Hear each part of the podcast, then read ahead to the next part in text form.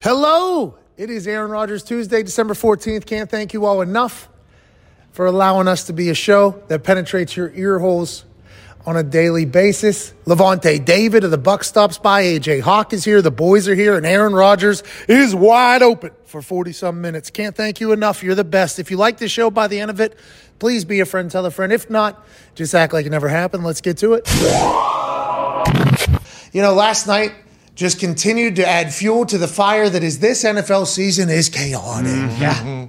What's going to happen? Nobody knows. The Rams, without Jalen Ramsey, without Higbee, without others, because old Uncle COVID showed up, or did he?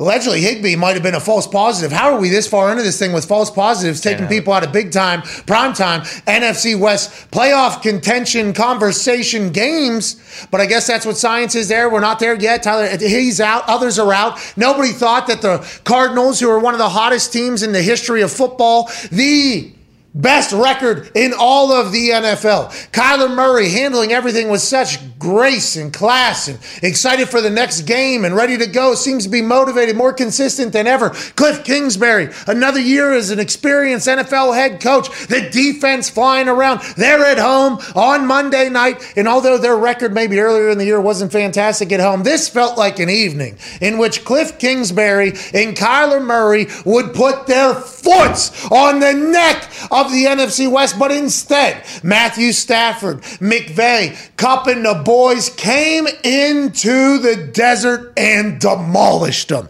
First play of the game, Aaron Donald drove the guard seven yards into the backfield. Yeah. I've never seen a how you doing? This is how tonight is going to go happen anywhere near like that on the first play of the game. Last play of the game, he gets a sack as well as a couple others, including Von Miller, made Kyler Murray run around. But I think the tone was set very early that although a couple of their big time players weren't going to be there, Matthew Stafford was going to show up and show out. Congratulations to the Rams.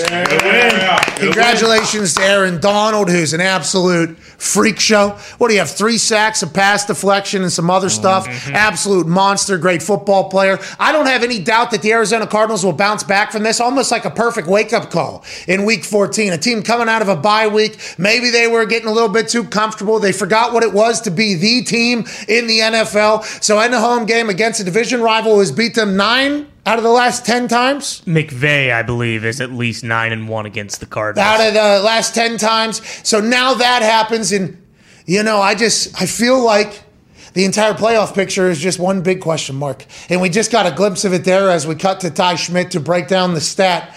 The toxic table has all of a sudden become the kings of the castle. The toxic table are both sitting atop the mountaintop. And uh, at Ty Schmidt, first in the NFC, obviously Cardinals lost last night makes that happen for the Green Bay Packers. We'll talk to Aaron Rodgers here in about two hours. After that first week against the Saints in the entire offseason, there's no way you thought you'd be sitting here with an incredibly artistic sign in front of you that says first in the NFC after 14 weeks. I mean, yeah, that first week was tough. It was. We we we thought, you know, hey, these guys are pretty rusty. I think, you know, every Packers fan knew they were going to round into form eventually. But we talked about, I mean, the Bucs are they are they going to go undefeated this year? So losing a game like that to open, not great. But I mean, we've talked about it all along. Like the the Packers if they get home field advantage, I mean, they're going to be very, very difficult to beat. Like you look at it, and maybe who knows, maybe a team like the Cardinals needs to go play on the road, but Lambeau when it's cold, like they they're they'll be okay going and playing in a dome. They need home field advantage.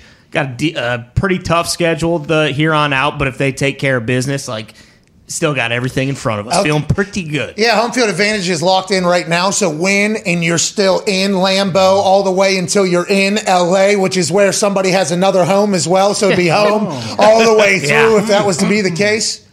The interesting thing about the Cardinals, and you mentioned it, you know, maybe they do have to be on the road. They're really good away. Yeah. Very good away. And they won in Chicago in very tough weather. And I'm not saying the Chicago Bears are winning any Super Bowls anytime soon. No, okay, I'm not no, saying no, that at all. But what I'm saying is with the weather and the way their offense performed and a couple of the throws that Kyler was able to make in that type of weather has to make them feel, you know, at least pretty good about the future in the NFC, which will sometimes you know, at least in recent history, I guess for the last 20 years, there's a chance Lambeau, Wisconsin is a place you're going to have to Yeah. travel to. There's Absolutely. A, there's a place that you're going to have, there's a place that's in the middle of a blizzard you're going to have to go to, especially with the number one team in the NFC. And then for you, Connor, in the AFC, which is just as chaotic as the NFC, by the way. There's stats coming out now that this far into the season, there's more teams still in contention than there's ever been. This is via ESPN stats and info. Shout out Hembo and them. Hey, shout out Hembo. Hembo and them over there. It's probably a full team that I do not know, but the entire ESPN stats and info. The playoff picture is equally chaotic in both conferences. Each conference has three-way tie for the best record, first time through Week 14 since 1970. So the 17-game season hasn't even been touched yet because this is since 1970, 14 weeks in. This is the most that there's ever been. Uh, 13 teams in a playoff spot or within one game of one. Five teams with the same record vying for a wild card spot, which, by the way, remember is now super wild card weekend with That's extra games. So this is a year where everybody is still in it. Everybody's still in it. Insane. Even the fucking Dolphins, who were written off very, very early, they can still make a run at this thing. How about the Falcons, the Panthers, who fired their offensive coordinator Yeah. Yeah. just two weeks ago, got a brand new quarterback, Cam Newton's back. They could still make the playoffs in the NFC, but in the AFC, there's a team on top of that thing that ain't nobody going to be happy about. No, no Especially way. with how this whole team has come together and how this record has come to be. The first in the AFC seat is owned by the New England Patriots and their fan base. That some people say are scumbags. Oh, wow, this is absurd. Not me. I'm saying some people. There's a lot of people say this. fair. You guys are back on top of the mountain. It might have to run through Lambeau, and it might have to run through goddamn Foxborough. I mean, this is insane. The more things change, the more they stay the same. And nobody has a clue what's going to happen this NFL season. Records are being broke. There's more parity than ever. And here we have the 20 year dynasty with a new model. Mm-hmm. Yeah. Okay, in a quarterback back on top. It's absurd. Yeah, it is absurd. I mean, I want to say, you know, I couldn't see this happening, but I did. I think we all could agree that we knew we would be here. Bill Belichick, maybe on the back half of his career, all of a sudden. here's Maybe? Well, oh, yeah, maybe. Because all of a sudden, here's Mac Jones, who's going to be the quarterback for New England for the next 15 years. Bill Belichick might be the head coach for the next 15 years. And if he's not, don't worry. We got his bloodline, like Roman Reigns and the Usos coming up the ranks. Here comes Steve Belichick sticking his tongue out with his beautiful mullet. I mean, things are great in New England. It really is. I feel bad for the NFL. I don't at all, actually, because last year, even this year at two and four, you guys are never going to be good again. You guys stink. You'll never see the playoffs with this bum Mac Jones. And here we are, nine and four, best in the league. Mac Jones is going to win Offensive Rookie of the Year. I think that's safe to say. Bill probably will win Coach of the Year. What? Should win Executive of the Year. Are? And maybe, you know, maybe we do see the Chiefs in the AFC Championship, and then who knows what happens. Bill Belichick, pretty successful with him. All right, look out for the Colts. All Yeah, right, yeah, look out for sure. the We It's the Colts this team. week, but you know their defense is giving Bill Belichick everything he needs to know for their game plan. So we're already looking past them. We're on to Buffalo next week, Pat. Sorry. So let's get to that. All right. And I'm happy you got a chance to do what you just did because we're all staring down a miserable Connor this season. Oh yeah. When it was two and Yeah. four, Yeah. Uh-huh. and they spent 160 million one year after a seven and nine season. Sure. And it's the first time in his actual life. He's 26. So I mean, I guess when he was six, they stunk. But Right. No, they he- won the Super Bowl that year. Actually, seven. That was seven. So when he was five, yes, there you go. when he was five, they were terrible. Uh-huh. In those days, Connor looks back on and goes, "How did I even survive? Couldn't do it. How did I even survive when I was five years old and that team stunk?" For the rest of his life since then, they have been in contention, in conversation, and most of the time dominant. So we were getting to witness a fan literally stumble, tumble, and fall from the top of a mountain as an adult uh-huh. into a microphone Yeah. for the first time ever. And 160 fucking million dollars day one of the tampering period. Yeah. Oh, we ain't doing that. Bill said, "Don't, don't you worry, Connor. Connor, don't you worry. We ain't fucking stinking for this. Don't worry. Thank you, Coach. I know you guys speaking microphones. I, I just got to live, and I can't watch film of this fucking shit that we had. That's how he was talking at the end of last year. Oh, yeah. Hey, this team stinks. Listen, we Not doing this again. yeah we won all in the last four years, five years. Eh, we won a bunch. This team, uh, we get it. All right, we'll let you guys have your. It's almost like he was like, "Have your fun this year." Yeah. Okay, have, have your fun this year, and then we are gonna. I'm gonna go talk to Kraft, who allegedly called me the biggest asshole of his life, who's brought him billions and, billions of dollars in success to him. I'm gonna go ask him for a big ass blank check, like I'm uh, like I'm Macintosh. Yep. Sure. Like, Mr. McIntosh. Like I that's am, uh, like I am Preston. Macin- Preston. Like I am Preston for a blank check. I am going right to Kraft's office and I'm saying I need a blank check, and I am writing it to. Uh, we're going to get two. Uh, tight ends. We're going to get. Uh, we're going to get help in the secondary. We're going to build up our defense uh, line. Uh, we're going to bring Kyle Van Noy back. But don't you worry, Kraft. Actually, keep that check for him because the Dolphins are going to pay for him to come play back here. It is absurd that you two are atop, but it's very good for our show that you two at least don't have to be absolutely miserable because we were staring down those days with you, and I don't think any of us wanted that. Oh no, I, I am. You know, when when that happens, I become a person that you know choose bark. I really, I, I, I'm not a real human. I'm just someone who lives in this universe. Okay, but so- really, my mind's in the metaverse. You know so, what I mean? Yeah, the metaverse, by the way, coming together. I think they're working on the graphics for people to oh, just Oh, yeah. walk around metaverse or whatever. Oh, yeah. And when you say choose bark, you didn't mean like choose like you were to choose something. no, no. And- like I'm gnawing on it Yeah, for like meals. tree bark. I'm that miserable. Yeah. Tree bark. Yes. Yeah, chewing is gnawing, and Yeah. bark is not barking. Like no, no, I was not barking. No, you're you're talking about chewing tree bark. That's right. Like eating it for every single meal and being absolutely ruthless. Because when you chew tree bark, I don't know if you have or not, but when you do, the poops are just absolutely terrible. The bark poops. Oh they my say. god, you have no idea. It's like eating milk bones for every single meal. My dogs do that every once in a while. Exactly. They start waddling. Uh huh. Oh, let's get around the NFL. Wait, Pat, real quick. Those guys aren't the only ones in first place in the room. I I also am in first place. First pick in the draft is. We got the absolute worst and the two best in the NFL being represented in this room. Tell me what other show has that? I don't think Not a I lot. don't think you're gonna find one. because there's none with a Lions fan. Foxy, you see Foxy's uh, sign was even like, Mickey Mouse. yeah. Yeah, like with pencil.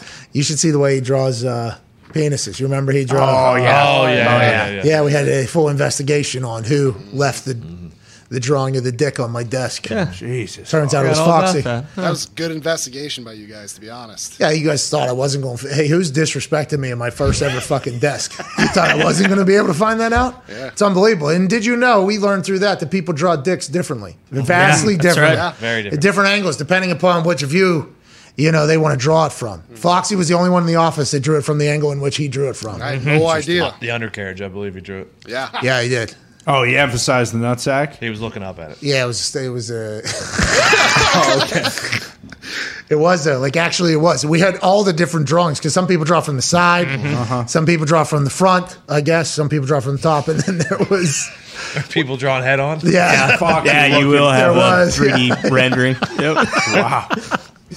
This is a more talented artist. Whatever the case, Foxy very good at what he does. Terrible handwriting, terrible drawing. We, we found that out literally one of the first days in this office. So shout out to you, Foxy. The Lions stink, and this is us finding a way to talk about the Lions for another day. Shout out to the Lions. Hey, baby. What we do? Uh, let's bounce around the NFL a little bit. You talked about this with uh, the New England Patriots Colts game coming up this weekend. I mean, you're talking massive game, mm-hmm. massive game. Have to go, have to be here for it, which is uh, terrible because this is becoming a celebration now. It's a Saturday night football game. It's the first Saturday games in the NFL season, so it's always a celebration. Anytime you get, you know, the men's league on both Saturday and Sunday, it's a beautiful day. That means, you know, college football, hell of a run. Hey, college. Thank you, college. Thank you, college athletes. Thank you to all the kickers and punters down to college level that were amazing. But now that NFL football is on Saturday and Sunday, and it's perfectly distributed. Yes. You know, so you can just watch great game. Oh, you get 10, 20 minutes. You watch another great game. Boom. Then you go to sleep. Oh my God, is work tomorrow? Nah, actually, another full, Full fucking slate. day of awesome stuff. This is amazing. This is magical. And the Colts Patriots on Saturday night is going to be the topic of conversation for everybody. Obviously, um, Saints Bucs is Sunday night football. I just learned that from looking at this graphic that mm-hmm. Dirty made. Shout out to Dirty, by the way. That's a big time NFC South game. Taysom Hill's going to try to ground and pound that thing, oh, keep Tom Brady off of the field. That might be a bit boring.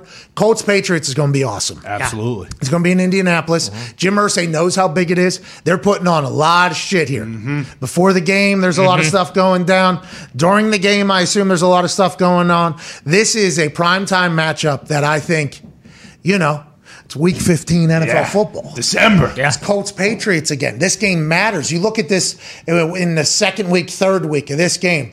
And what it was going forward, the Colts were two and four, one and five. I forget what it was. You guys were the same exact mm-hmm. thing. You project this Week 15 matchup between the Patriots and Colts. At that time, I don't think anybody was thinking anything of this. Now all of a sudden, hey, here's the two hottest teams in the AFC. Now the Chiefs flipped the switch. Yeah. Obviously, last week, will they be able to continue to do that? And they said that they didn't see the Raiders on the logo. By the way. Okay. call bullshit. Okay. I didn't see. And by the way, that is always the answer that Aaron gives whenever somebody does the belt. He's like, "I did not see that." Mm-hmm. Is what he always says. The Chiefs here said, "We did not see that," or whatever.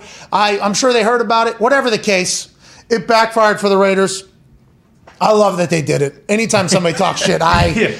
I enjoyed immensely, but this time Aaron, by the way, saw it. It was right in his face. Well, so I'll be excited to ask him about it. We have to, but let's get back to this. The Colts Patriots game, though, is going to be massive. Huge. That is going to be an electrifying environment. Frank Reich, Chris Ballard know exactly what type of game this is in Jim Irsay's eyes mm-hmm. because there's a, we're watching it, man, in the arena. Mm-hmm. There's a lot of scars on the heart from the Patriots and the Colts matchup. and oh, although Peyton's gone and Tom Brady's gone and there's new pieces, Jim Irsay, Bill Belichick, Robert Kraft have been here through this entire thing. And Chris Ballard, if you do recall, his first hire for a head coach when he got a head coaching job was Josh McDaniels. Oh. And Josh McDaniels turned the plane around and said, fuck off. Yeah. They had breakfast set up, lunch set up, a press conference set up, a meeting with all of them. A Jim Irsay meeting with McDaniels already set up. He was the head coach, turns the plane around and says, fuck off. So Chris Ballard actually says, in that quote, he says, rivalry back on or Yeah. something. He actually said. Mm-hmm. And everybody in New England was like, oh, shut the fuck up, Chris.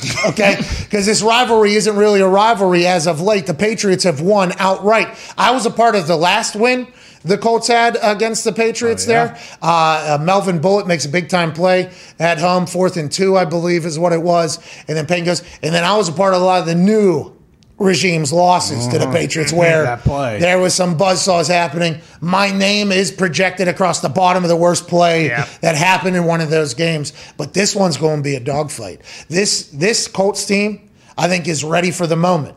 And I think this Patriots team, although Mac Jones is a rookie, he doesn't act like that at all. I think they're ready for the moment. They all know that this is a playoff game. This is a big deal with a deep history in the franchises. And I think this is fucking amazing. Amazing that this is coming up this week. Yeah, I mean, you're just talking about there is getting me juiced up. I mean, this is the playoff, you know, game for both of these teams. If the Pats win, massive chance we can kind of close it out. You know, Buffalo next week will be tough, but this one in particular, you beat the Colts, you almost end their season because you can kind of send them down to outside the wild card. They're not doing anything. Both teams off the bye too. A lot of, I, I think. Overall, this season, teams off the bye haven't been very good. So I think They say he started slugging. I think that was Cardinals last night. yeah, Definitely the guard.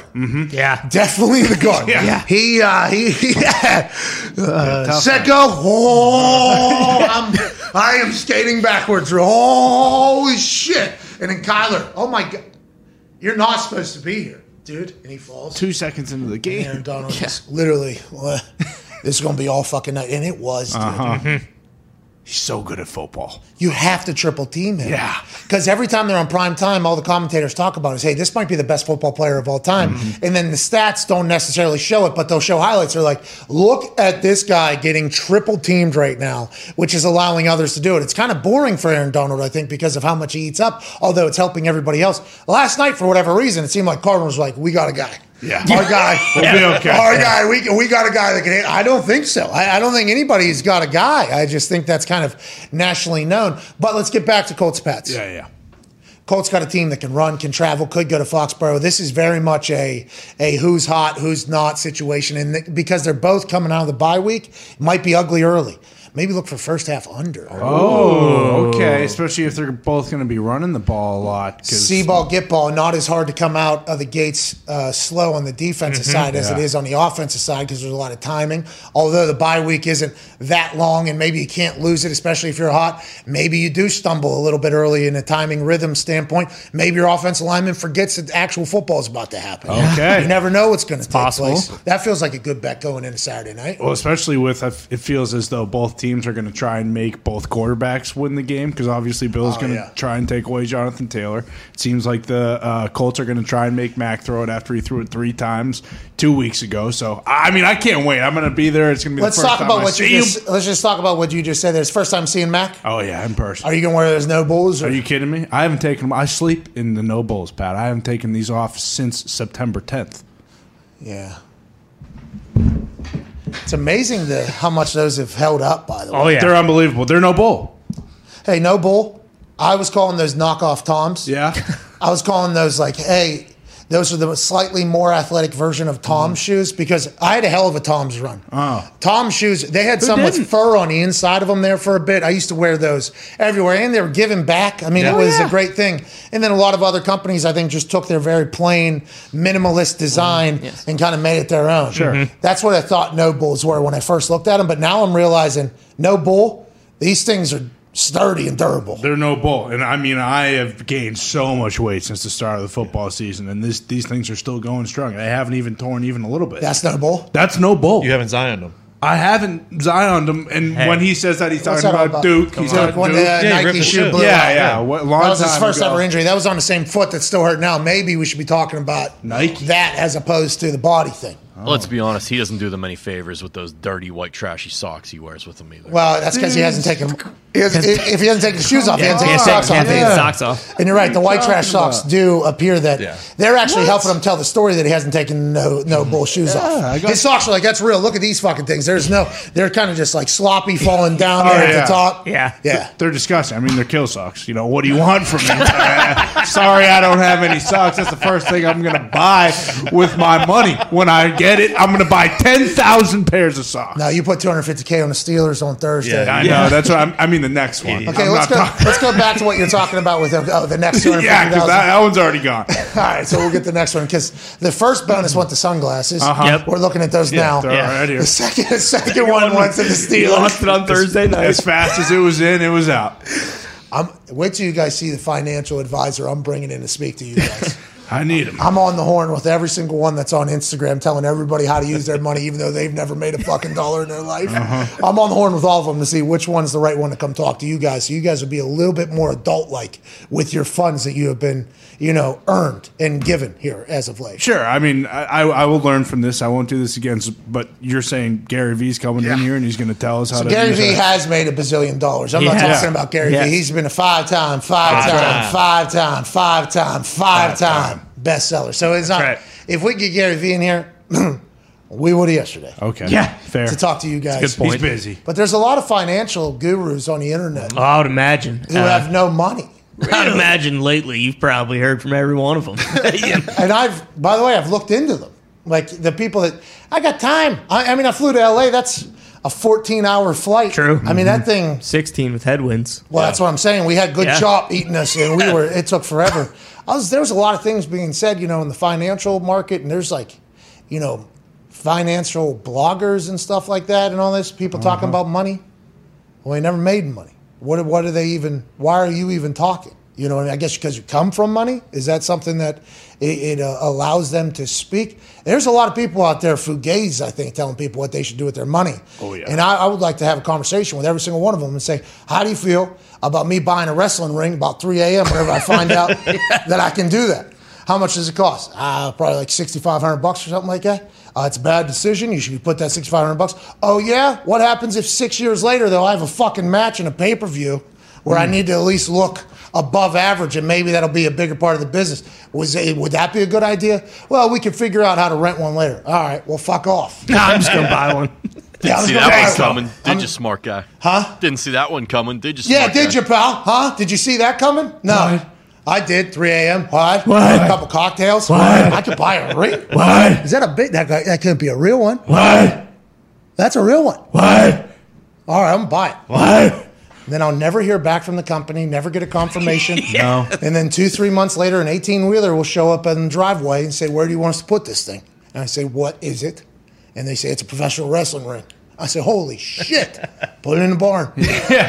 They go ahead and park that thing in the barn. Then it takes us 10 hours to put it together. 'cause I was gonna say I can't imagine those guys didn't help assemble it. No, did they? Yeah. they got out of there as quick as possible. I mean, Oh, yeah. Oh, yeah. All right, thanks. Back that big thing out. Have a good See you one. later. So putting that thing together took forever. I mean, absolutely. It hurt so bad. People, it would be like a little party thing. People would come over for a cookout or whatever, and they'd be like, "Oh, let me see the ring." They get in there and they go, "Oh, I'm gonna give people's elbow." Ah, boom! Oh my God! Roll their dead carcasses out of the ring. Not as fun as it has looked, but it was a worthy investment. It was a Yeah. worthy investment. Not to mention OCW. I mean, come on. Bingo. Yeah. Bingo. Yeah. That's what I'm saying. Needed it. Anyways, Mama's dinner table match. there's enough of that whole thing. I mean, Come on. are you kidding me? All time. Oh, Test to baby. That might be the best thing we have ever done. Yeah, by far. 100%. By far. It's not even close. We put more time and effort oh. into Office Championship Wrestling than anything else. And after we shot every episode in one night, Ty and I's ears were blown out ringing from people screaming. Could not speak because we couldn't hear each other, so we were just screaming at each other. Had fans in the office. Man, I'd never been more proud of it. We still were- those other three episodes too. well, we're gonna have to work Yeah, on those are in development. Those are in development. we, when we were sitting back here editing that thing Yes, that- afterwards, That's still the hardest I've ever laughed. dying Yeah. laughing. We were so pumped. We're like, oh, we got something here. I Uh-huh. think. Anyways, let's get back to it. Has Vince seen that yet? Well, I mean, maybe we sell it to him, you know? You should sit down and show him an episode. Hey, by the way, shout out to Ring of Honor. Hell of a run. Hell of a run. All right, let's talk about football.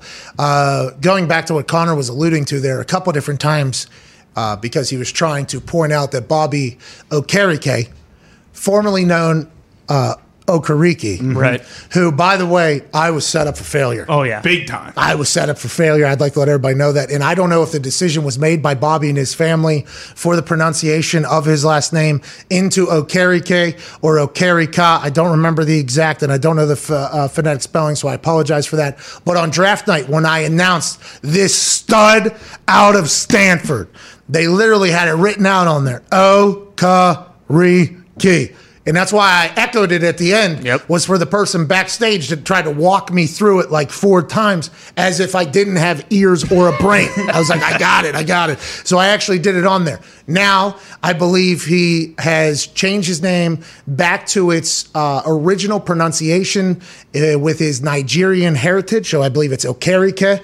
I wish I would have been able. Bobby Okereke.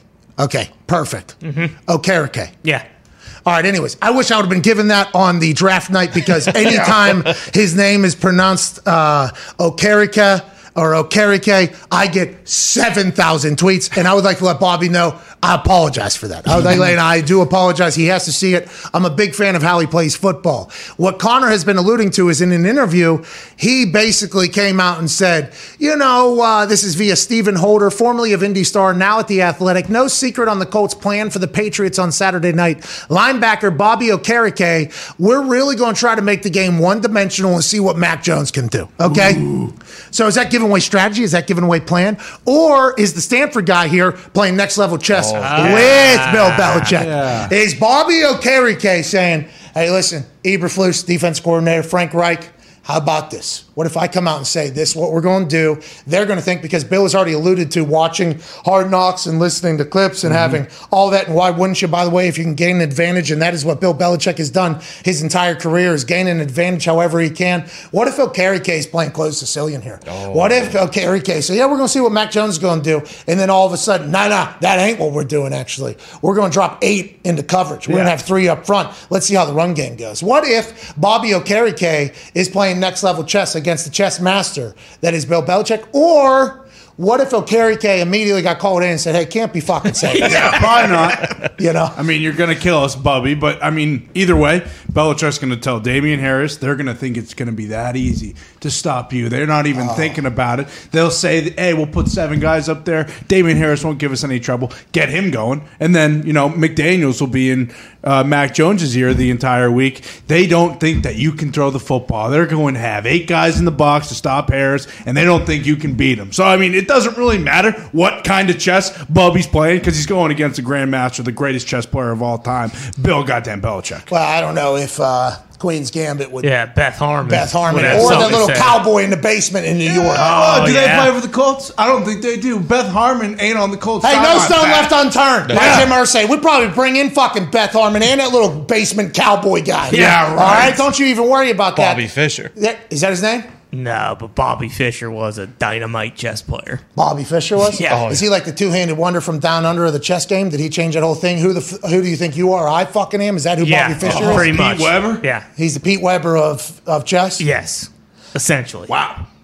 Josh McDaniels can also tell Mac Jones, hey, everybody said that you don't even have to be on the field because you hand, mm-hmm. threw the ball three times and we still beat divisional opponent Buffalo Bills. There's a lot of things to fire up Mac Jones and to do all that. Obviously, I don't think Bobby's saying this is a big deal at all, but in the world of that's bulletin board material, that feels like something that could potentially be viewed in a bulletin board style. But I don't think this Colts defense gives a damn. No, they're. they're I honestly don't think they care. They fly around. I think they work their dicks off too. Like Yeah. I think the I think the Colts defense is a big time. Like hey, let's film work. I think that culture that Eberflus has built in Darius Leonard and DeForest Buckner and Grover, who Grover's wings in the in the sink, I guess, are top notch. Can't wait to have that. But that squad, I guess, is a very hard working squad. So uh, they probably just say, Bob, you can't be saying stuff like that. But also, like. We got to play the Patriots, so we can't spend any time worrying about what the fuck you just said about Mac Jones. Yeah, they got guys at every level, like Buckner on the D line. Obviously, Darius Leonard's one of the best in the game, and then Kenny Moore too. Like at all phases of their defense, they have dudes. But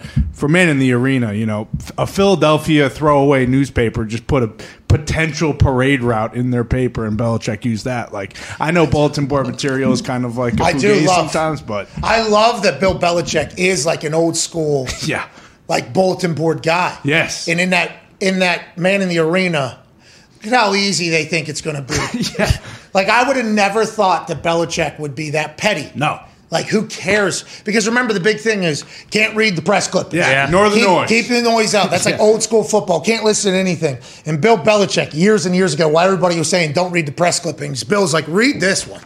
yeah, Use anything to fire him up. Read Yeah. this one. Yeah, but there's so many different ways to like legacies. People's legacy is a way to motivate people. There is, you know, comparing them to patriots of the past that you could do that. To actually utilize that's that's awesome. That's like out of a movie. And the fact that Bill Belichick does that, I love. I wish I could have gone through a season of Bill Belichick team meetings just Yeah. because I feel like my football IQ would grow even more. Not that Chuck Pagano's team meetings weren't amazing. Mm-hmm. Chuck was a big time, and you hear Tomlin talk about it like nameless, faceless, whoever it is. I feel like Bill Belichick's not like that. No. He's like, no, actually, this motherfucker here actually had some things to say about this. And whenever he came into our uh, combine meeting, he actually told me to fuck off. So we we got an extra special thing for this guy. this guy over here, yeah, like it feels like that's how Belichick is, and I think that's probably why all the players that ever played for him are like, hey, he's one of our guys because he's just as competitive as we are about everything. Well, and hearing what Cassius Marsh said, he'll actually go through the entire guy's family history and be like, well, actually, going back to his great grandfather, they are Giants fans. They used to hate the Patriots and basically go through the GM, the head coach, and the entire kind of building as a whole. That's why I, I think Lombardi told us. Yeah. Lombardi told us that Bill Belichick, although those Wednesday team meetings are to go through like the points of emphasis, the keys to victory, what we're thinking about doing, and you heard Ekeler talk about it and Herbert talk about it. It's the first time the Chargers have explained to everybody every different department's mission for the week. So then there's some accountability like, hey, we know why the defense is trying to take away this guy. So if they do that, we can do that. But him not only doing like the keys to victory on why the offense is going to do what they're going to do, defense and special teams. I think there's a lot of coaches that do that. But him saying the way this team is constructed, Yeah. This general manager had this happen, right? This quarterback was his quarterback. He got hurt on the blind side. This general manager said, I am running everything through the offensive line. So this team is supposed to be constructed in a manner that the offensive line is supposed to do. Like that shit is just so much. Mm-hmm. Like that's so much information to be given. But I guess that's why you have to be a certain type of player to go up there, okay? So you can kind of digest it all each week. And then your test is the game. And then you go into the next week. It's like, okay, history lesson on this fucking general manager, this head coach, this play caller. Now, whenever we get into a situation, we have to dial back into that. Okay, what does this guy like to do in this situation? Boom. It feels like the amount of information that the Patriots organization gives out is just so much. Would take a special type of player to be up there. That would have been really cool to kind of experience and watch. And I feel like I'd be much better at this job if I would have done that. But here I am just watching Man in the Arena. Like, let me get a glimpse. Yeah. Let me hear what this dude's saying in there. Well, and that's so, what's so crazy about all the Mac Jones stuff is we like in the pre-draft process they made him out to basically be that guy, and everyone was saying like, hey, you know, like it, it's gonna happen. Like we saw it happening in front of our eyes. Like, hey, he's gonna fall to the Patriots and Be- and Belichick, and it's just gonna be like a perfect marriage. And then of course it happens, and here we are, and they're on top of the AFC again. It's unbelievable. Yeah. But the Colts, hey, this city's going to be buzzing. pal. That's right. Don't you think? I think this- there's a full concert going on. by the way. oh yeah. Well, as Ursay, Oh! he might. Is be, He might be playing down Hey. the circle. Hey, Nick put that video out into the universe uh, for the Super Boost this past. I feel it. I feel it in my bones. That video's 2 and 0. Yeah. Gotta save for special moments. Hey, by the way, Super Boost, don't look now. It is on fire. Look for Thursday night, maybe. Maybe we continue that thing, but maybe Ursay is performing there. I mean, you get that kind of extra juju going towards the team, but don't you think this is like a Carson Wentz has like a real opportunity? Because obviously we know how much like Jonathan Taylor means and what he's going to have to do, but you look at the Bucs game where like I've, that could have been like a, another like taking a step up the ladder for this Colts team because they are still young. Like this is a big game for Carson Wentz to kind of prove that, like, hey, I, I should be the guy here. Like, you beat this Patriots team who's this hot and kind of cement them going forward in the playoff race. Like, this, this is a big game for him. Hey, I don't want to be the one that asks the question, but I'm going to ask the question. And he came in here.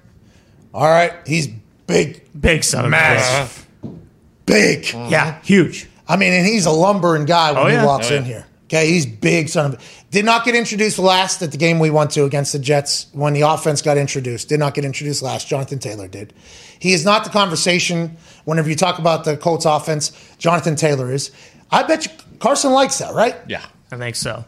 You know what I mean? Takes Yeah. a lot of pressure away. It Like I think he doesn't have to deal with shit. like the, all the attention and drama that surrounded him in Philadelphia. Now there's really nothing mm-hmm. aside from like Hard Knocks, I guess, filming every single day and mm-hmm. maybe catching everything he says at every single moment because there might be a moment where he's a little bit upset about something. And you know, we kind of went after the Colts for deciding to throw the ball with Carson, even though he did have a hot hand and was throwing the ball well. We're like, run the damn ball. So I assume there's moments in Carson's mind where he's like, I could do this though. Like I, and he probably has some sort of ego that has gotten him to this point that you have to have, even though he's a very nice guy.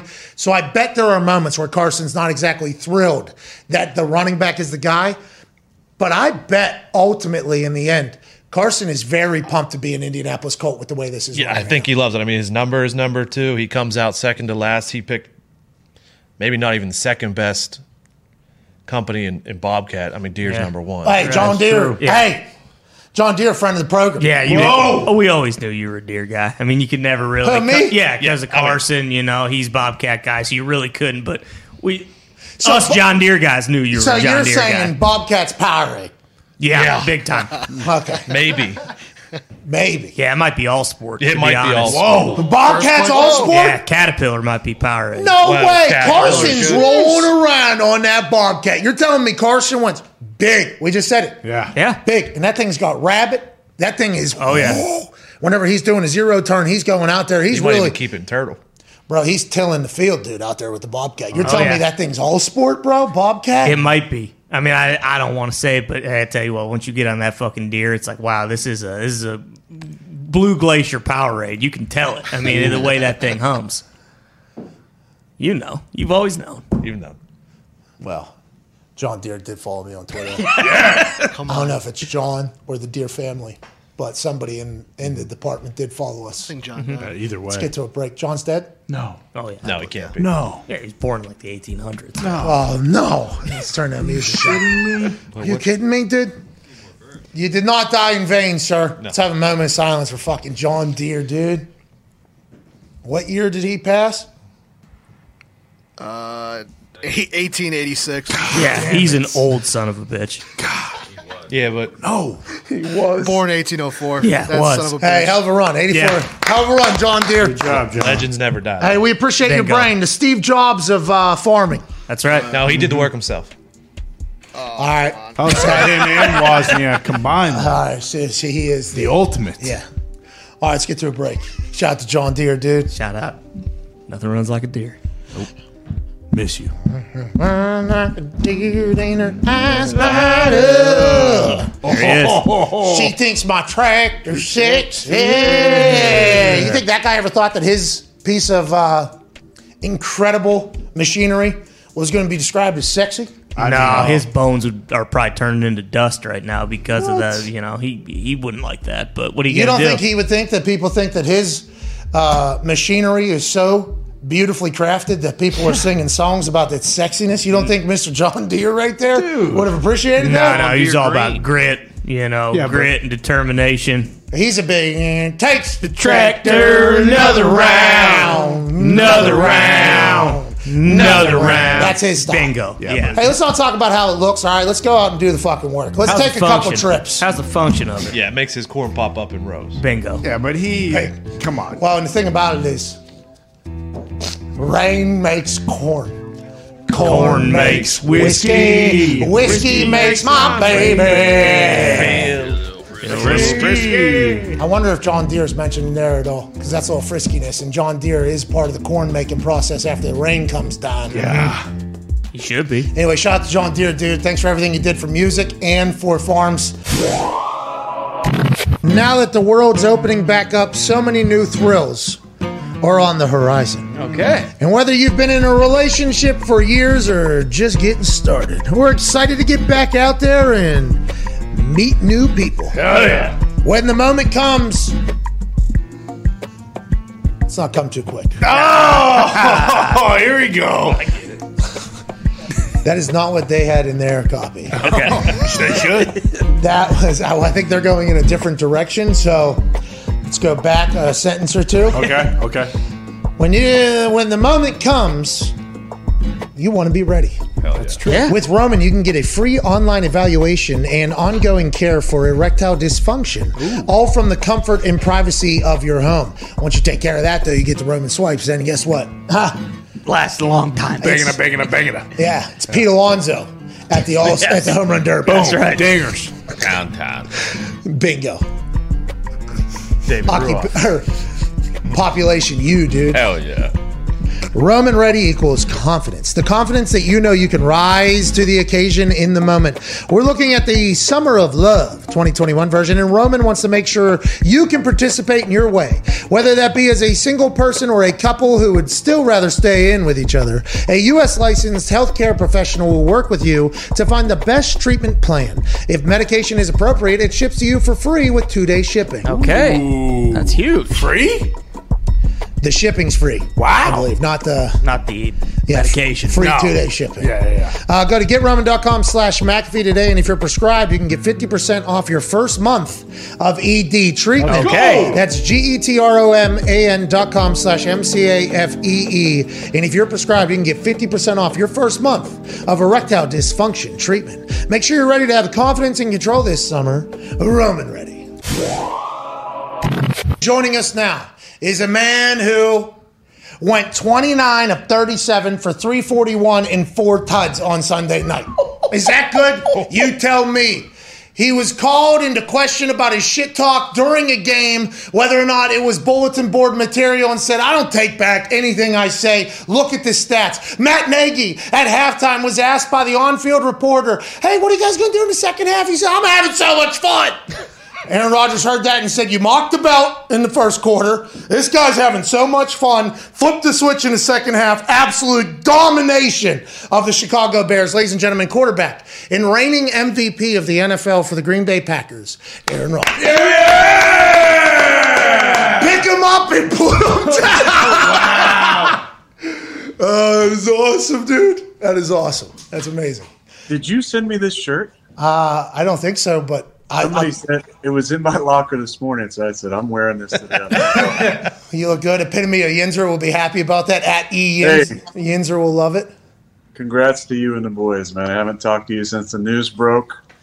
Couldn't be more happy for you guys. Couldn't happen to better people, harder workers in the business. And I watched that, uh, and I was texting with you last week, but I watched that video uh, that that you put together, and it's uh, that gets you a little misty watching that, man. Well- I know you did as well. I know you talking about your your folks and all the people that helped you. That was that was really special, man. Good good for you, good for the boys, and and good to see you guys be well taken care of for at least the next three years. Well, I think that type of money obviously is going to take care of us for a long time. But uh, thank you, Aaron. Honestly, thank, you, Aaron. Thank you for the love and the kind words last week via text, and the conversation was very nice. And uh, we can't thank you enough for your time and your appearances on here in different shirts sporadically throughout the season. You're the fucking man, and we are eternally grateful for you, pal. Pick them up and put them down. Let's continue to do that every single Aaron Rodgers Tuesday. Let's dive right into it. Chicago Bears. Is there just teams and schemes and places that you play better against? You think, or why do you always seem to have a good game against the Chicago Bears?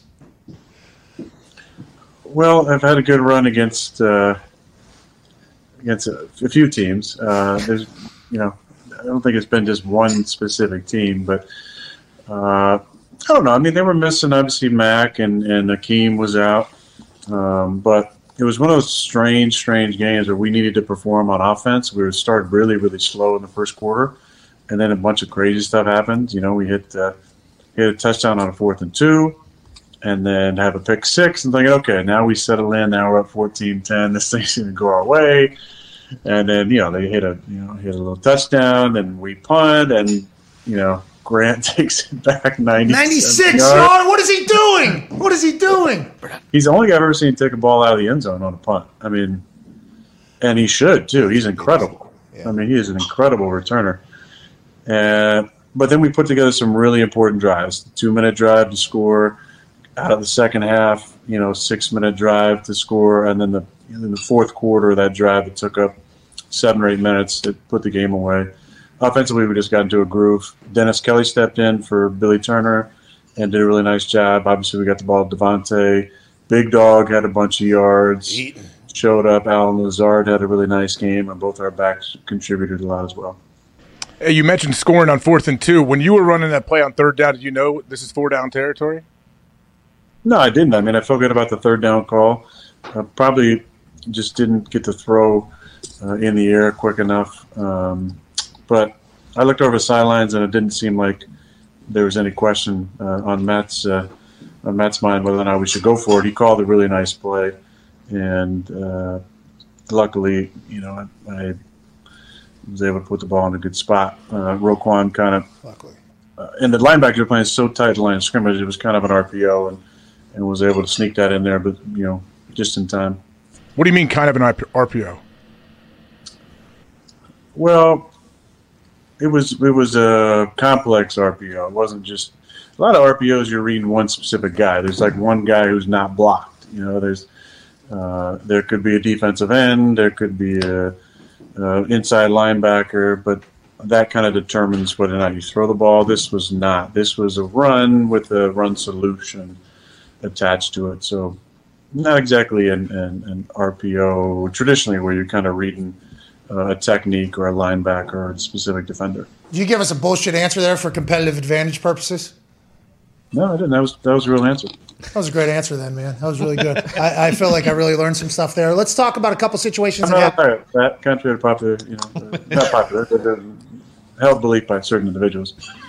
I thought you were misleading us there for a second. Pretty pretty straight shooter. Chris Collinsworth said that. Chris Collinsworth, though. Yeah, Chris. Collinsworth. Collinsworth. Got buried for saying that, but whatever the case, there's always going to be people that don't like you. Let's talk about a couple of things. Yeah, you talked about knowing. immunization. You got to you do an immunization protocol, then you uh, champion yourself as uh, immunized. I'm not sure what you guys would call it, but um, multiple week, month immunization protocol, and then you at the end of that say Im- that I'm immunized. I'm not sure what people would call it, but um, yeah, it seemed like Well, you're jumping right back in the fire. Whatever the case, you do whatever you got to do. That's your world. That's not mine. And I appreciate you doing whatever you're doing. Let's talk, though, about a later fourth down decision. Because you talk about this one, fourth and two. Later, there was a time where you and LaFleur were obviously speaking on the sideline. And I put out a tweet to remind myself was LaFleur actually saying, like, hey, hey, listen, do you want to kick this or you want to go for this? Because there was a time in the playoffs where I got absolutely murdered for making this decision. I think you said, let's kick it. You send Mason out there to go up uh, 11 or maybe, I think it was go- to go up 11 there. Has that been the type of conversation that has always happened between you and LaFleur, or was it just spotlighted on Sunday Night Football in that situation? Well, we were kind of running low on the play on the play clock the previous play, so we kind of got to the line of scrimmage and uh, we're going to call a timeout, and just wanted to make sure that we made the right decision there. You know, it's been a back and forth game. There've been some wild plays that have happened. Uh, they've obviously been effective on, on offense and and teams, but uh, I thought it was important for us to go up two scores in that situation. So uh, I think we made the right decision. I think so too. Hey, what did you think of uh, seeing Justin Fields now play for a second time? I know he, he had a great response. The pick six, he comes down, throws a laser that, that goes for a touchdown, I believe, on the next drive. Like, what did you think now you've seen him play twice? I think he's really talented kid. I think he's, uh, you know, he can obviously he's got a good arm on him. Uh, he can really move around and extend the plays and make plays outside the pocket. Um, you know, the most important thing for young players is to continue to work on the little things and, and the little details. Um, you know, there's always, uh, you know, even as an older player, every year you go back and you kind of watch the previous year's film and try and work on one specific thing during the, uh, uh, you know, during training camp and in the off season. It's, you know, he's, I think he's asking too much to focus on. I got to change, you know, six different things and improve. You know, take one or two things you really want to work on the off season. Could be ball handling, could be uh, footwork in the pocket, uh, just little things to improve on. And if you start stacking, you know, years and years of really trying to work on one or maybe even two specific things, you uh, can really uh, become uh, the star. And, and he has, you know, a lot of star qualities with his presence and and his uh, and his ability. Are you in a kitchen right now? Is there? It feels like they're running French toast and some potential, uh, you know, little B's and G's bound there in the back. Is that what's going on over there? There, yeah, there's some ambient noises going on here. Uh, It's beautiful. It's Ed un- Barry, Ed Barry's over here. Money team. he can't, you know, can't keep his, you know, he's munching on some Captain Crunch or something. Food's touching the side of the bowl every two seconds. Hey, he's getting every fucking last one. Is it the berries? Is he trying to get the berries out of the bottom there? That's amazing. all berries. Yeah, it might be that. I don't know. All right, it's awesome. It's amazing. I remember the last time after the game you talked to Justin Fields, and I don't remember if it was on the field or off the field, but you told him like, "Hey, cherish this rivalry. Like this rivalry is a real thing." And I think you legitimately, whenever you were telling us about it, you wanted him to treat it. You know, like, hey, this deserves a little bit more respect than every other game. These are two franchises that have been battling for a long, long time. So whenever you get flipped off by the Bears fans, and then you let them know that I am the landlord of your entire football existence. Like that's good for the rivalry, I think. How about when old buddy does the belt right in your face? I mean, like right in your because normally when we ask you about the belt, it's happened four other times this season. Uh, the teams have gone on to lose. Obviously, uh, Chandler Jones did it. The Cards were up 7-0. They end up losing 24-21. Jamal Adams did it when you guys were just up three nothing. Would go on to go 17 nothing. Robert Quinn, obviously, scoreless goes on to win 45-30. He did it again uh, previously in the year via Matt Schneidman. You saw that one. Was that a was that a shot to your heart? And were you like, you know what? I'm gonna play football better because this guy just did this in my face, dude. I really thought this was going to go one or two ways. That that was not a good decision, or the the the narrative would be, you know, somebody finally did the belt and backed it up, and they, you know, they got after us. It's it's been pretty one sided though. I think for the most part. You know, I'm I'm glad people aren't getting hurt doing it anymore, but it's been pretty it's been pretty one sided with the with that. But I like Robert. I, I enjoy competing against him. He's had a great season. He really has. And he's had a phenomenal season. Like he's got 13 and a half sacks or something like that. I mean, he's, he's had a, a Pro Bowl caliber season, and, and uh, I enjoy competing against him. I love that he did it right in your face. Honestly, I, I, I do. I enjoy it. Like that is. It's a compliment. It's an ultimate compliment to you. I feel like. It is. There's not many guys that have their own celebration that people just love to exactly. throw back in your face, right? Well, I think, I mean, you're Aaron fucking Rodgers, dude, you know, and that discount double check started coming out, and then the belt got bigger. The biggest one you've ever done was in Chicago oh, yeah. Uh-huh. for the entire Midway. I think that was the largest championship belt ever. But let's talk about a couple of those plays because that throw back to Aaron Jones, that was filthy. Absolutely filthy. Now I'm hearing via reading the internet that that was a callback to 2005 when old Farvey threw one to Ahman in a preseason game or whatever. And this is just now another thing added to the long list of your recall is ridiculous. When are you thinking of this? That oh, in 2005 when Farvey did this against the Buffalo Bills in a preseason game to Ahman and they score a 12 yard touchdown when you get through all your reads and you throw it back when you're rolling out to the right. Is that live in the play? Is that while you're practicing the play? Is that as you're calling the play? When do you think about all this shit? You just kind of lock that one away. I mean, I remember watching that play going, man, how would you even begin to think about getting back to that guy? Uh, that'd be fun to, to be in that mental space uh, one day. And every now and then, I think you just remind yourself when you go back and watch some film from certain games, if this situation comes up where it's a it's a design rollout, you get pulled up or you pull up for some reason, you never know what could be going on on the backside or when you can get back to that guy. Uh, and so it's always kind of in the back of your mind. This play was more of a designed, um, potentially pull up and throw to, to Big Dog. And you know, when I pulled up, the corner from the backside, I believe it was Johnson, um, went to double uh, to double Big Dog, and I just happened to see Jonesy sneaking out, and for whatever reason, you know, he wasn't supposed to turn it up. He just kind of turned it up, and right as I got to about the throwing spot, I saw, I believe it was 98, kind of hanging, and so I just put a little more loft on it just to hopefully get over his head, and and Aaron Jones makes the difficult catches look very easy and obviously he did the rest. But that was that was a fun play, just because you know coaches spend all this time, you know, creating these plays and drawing these things up, and then we go to practice. And, I, I, remember watching uh, Peyton talk about this on one of his detail uh, breakdowns of a game.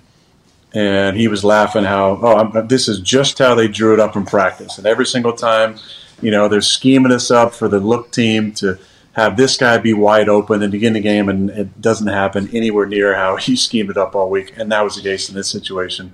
So the joke is always you come back, and I saw Maddie on the sidelines, the floor, and I was like, hey, just how you draw it up, right? Classic. hey, what was going through your head when you saw the ref actually call an offensive PI on Davante? Did mm. you have any words with him?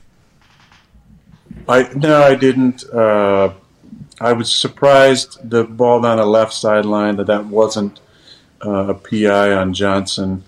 Um, but it, I don't think Davante didn't seem like he was arguing too much, so I could tell right away that he thought it was on him. Uh, and I'd missed the throw outside by about a foot, so I was more mad about missing missing the throw um, in, in that situation. But I will give uh, you know, Johnson credit, number 33. He's really become a good player. Um, He's a solid corner.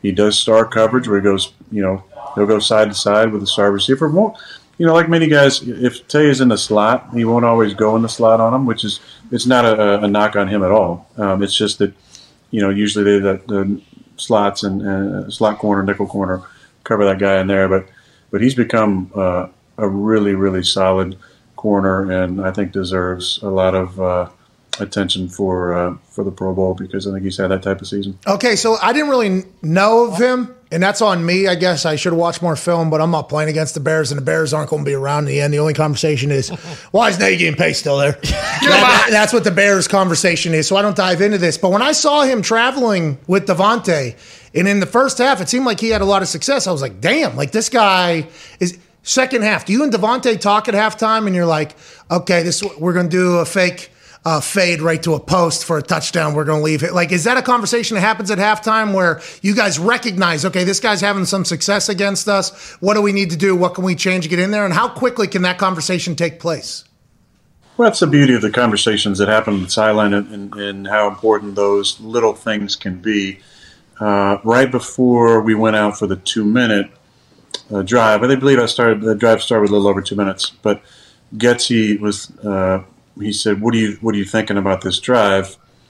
And I said, "We got to move Tay around." And he's like, "Oh yeah, I was just going to tell you, we got to get let's let's, think about some plays with Davante in the slot uh, because we feel like that could give us uh, some good matchups." So, you know, we had a couple completions early in that drive, and then hit Allen for about 15 on just kind of a quick, uh, you know, vertical peak. And I, you know, ripped the timeout and I was thinking about what is the best route to take a shot on this play where we can protect it because Dennis was in. I want to make sure he felt comfortable uh, and then give us the best opportunity. So I moved Quez on the same side as Davante and gave Tay kind of a, an out and up on that play, which he hadn't really run. I can't remember the last time he's run uh, an out and up, more or less, really an out from the slot. So uh, luckily, it all worked out. Marquez on that play deserves a lot of credit because he was smoking it down the left side and drew not just Jaylon Johnson that side, but also the safety attention. And, and Davante did a nice job uh, on his route, took his head back on the on the out, and I was able to put in a good spot. And then he does just, you know, kind of the smoothest catch avoid walking the end zone that, that you've seen in a while. A lot of times, you know, that guy either gets drilled or he drops the ball because he knows he's, you know, safety's bearing down on him. But not only did he make a miss, but it, but I think Eddie uh, drilled, uh, you know, the corner on that, the nickel on that play when he was uh, when he was chasing chasing Tay. So I mean, he's a different type of player. Uh, the conversation about the, the touchdown that happened on the last uh, our last possession uh, was definitely a halftime conversation. Well, hey, what were you saying? They call. showed you uh, after the game talking to Jakeem Grant. What did you say to him, and did you have any idea he would have such a huge impact on that game? I mean, look, I, have uh, if a, you know if we're not playing and the Bears game is on, uh, if it's a punt, I'm definitely watching the play because this guy is so exciting. Ever since I saw him, they showed a clip I think when we were playing him the first time, and I saw him catch a ball in the end zone on a punt. Yeah. I said, "This guy's unbelievable." I need to watch this. The confidence. Think about the confidence that oh my gosh, the confidence is incredible. But he, but a punt return with him in the game is must see TV. It really is. Uh, you know, I'm just shaking my head watching that. You know, he catches the ball on the five yard line. I'm thinking, at some point, this guy, you know, we're gotta be able to get him down, right? And then he kind of stumbles a little bit. I'm thinking, oh, this is good. This is good. And when he flipped field, it was like, see ya. Hey, nobody catching this guy. And you know the other, the you know they flipped him that little pass when he went in motion, which is basically a punt return for the first uh, you know, long touchdown of the game. Uh, I just told him. I mean, he's a little guy. He's probably five seven, five eight. But man, I just told him how much how much I enjoy watching him play. And and there's guys you pull for across the league, even when you you know against your rivals, but because they're exciting to watch, and you'd pay money to watch you know this guy play ball, and he's probably a guy that I'd you know pay money to watch return punts for sure. Yeah, your special teams certainly has to tighten up. All right, I mean I saw it in like the first quarter. I was watching some coverage, and I saw a bunch of people stacking behind each other, and I'm like, this ain't hey, this can't be happening this late into the season. So they're going to have to do that. And after his long return, I mean the game was you know, going a different way. I mean, it was like, holy hell, everything is going the Bears' way right now. And they show your face a lot. You seem to have this, like, just I think you had your hands in your jersey. You know, you didn't have the turtleneck on. You know, so it was a little bit of a okay. It's not that cold, I guess. But you always have this like just super chill, like, hey, it's all going to be okay. Is, that how it is internally, and is that something you have to work on? Is that something you've worked on throughout your entire stoned. career? Yeah, well, you do appear to be stoned. Yeah, I mean that is something that uh, I would say, but it does feel like you are just in a, a different universe almost whenever all that shit's happening. Yeah. Yeah, well, I was basically trying to astral project myself into the stands, and I was able to do that. And then they found me somehow. They found me in the stands. That was an astral projection of my own body um, with a filled-in beard. Great beard, by the way, really nice. Great beard. Um, yeah, there's the picture. Um, yeah, you know, I I think the point is always to to keep. Uh, to keep up the positivity on the sideline, to not let them know where you're, where you're feeling. Every now and then, I mean, look, you're human. You you know, they've caught me saying the F word probably so many times on TV, um, or saying, you know, I've- I've said, you know, crazy things that they've they've picked up for sure. But uh, but for the most part, I think I'm a little bit more zen and centered the last uh, the last few years, and realizing that you know everybody's always watching the quarterback and the coach, and you know, Maddie, you know, to his credit and to you know to sometimes his own emotional instability, you know, he he runs he runs kind of hot sometimes. So if he's if he's going to be hot and animated, I got to be the cool one.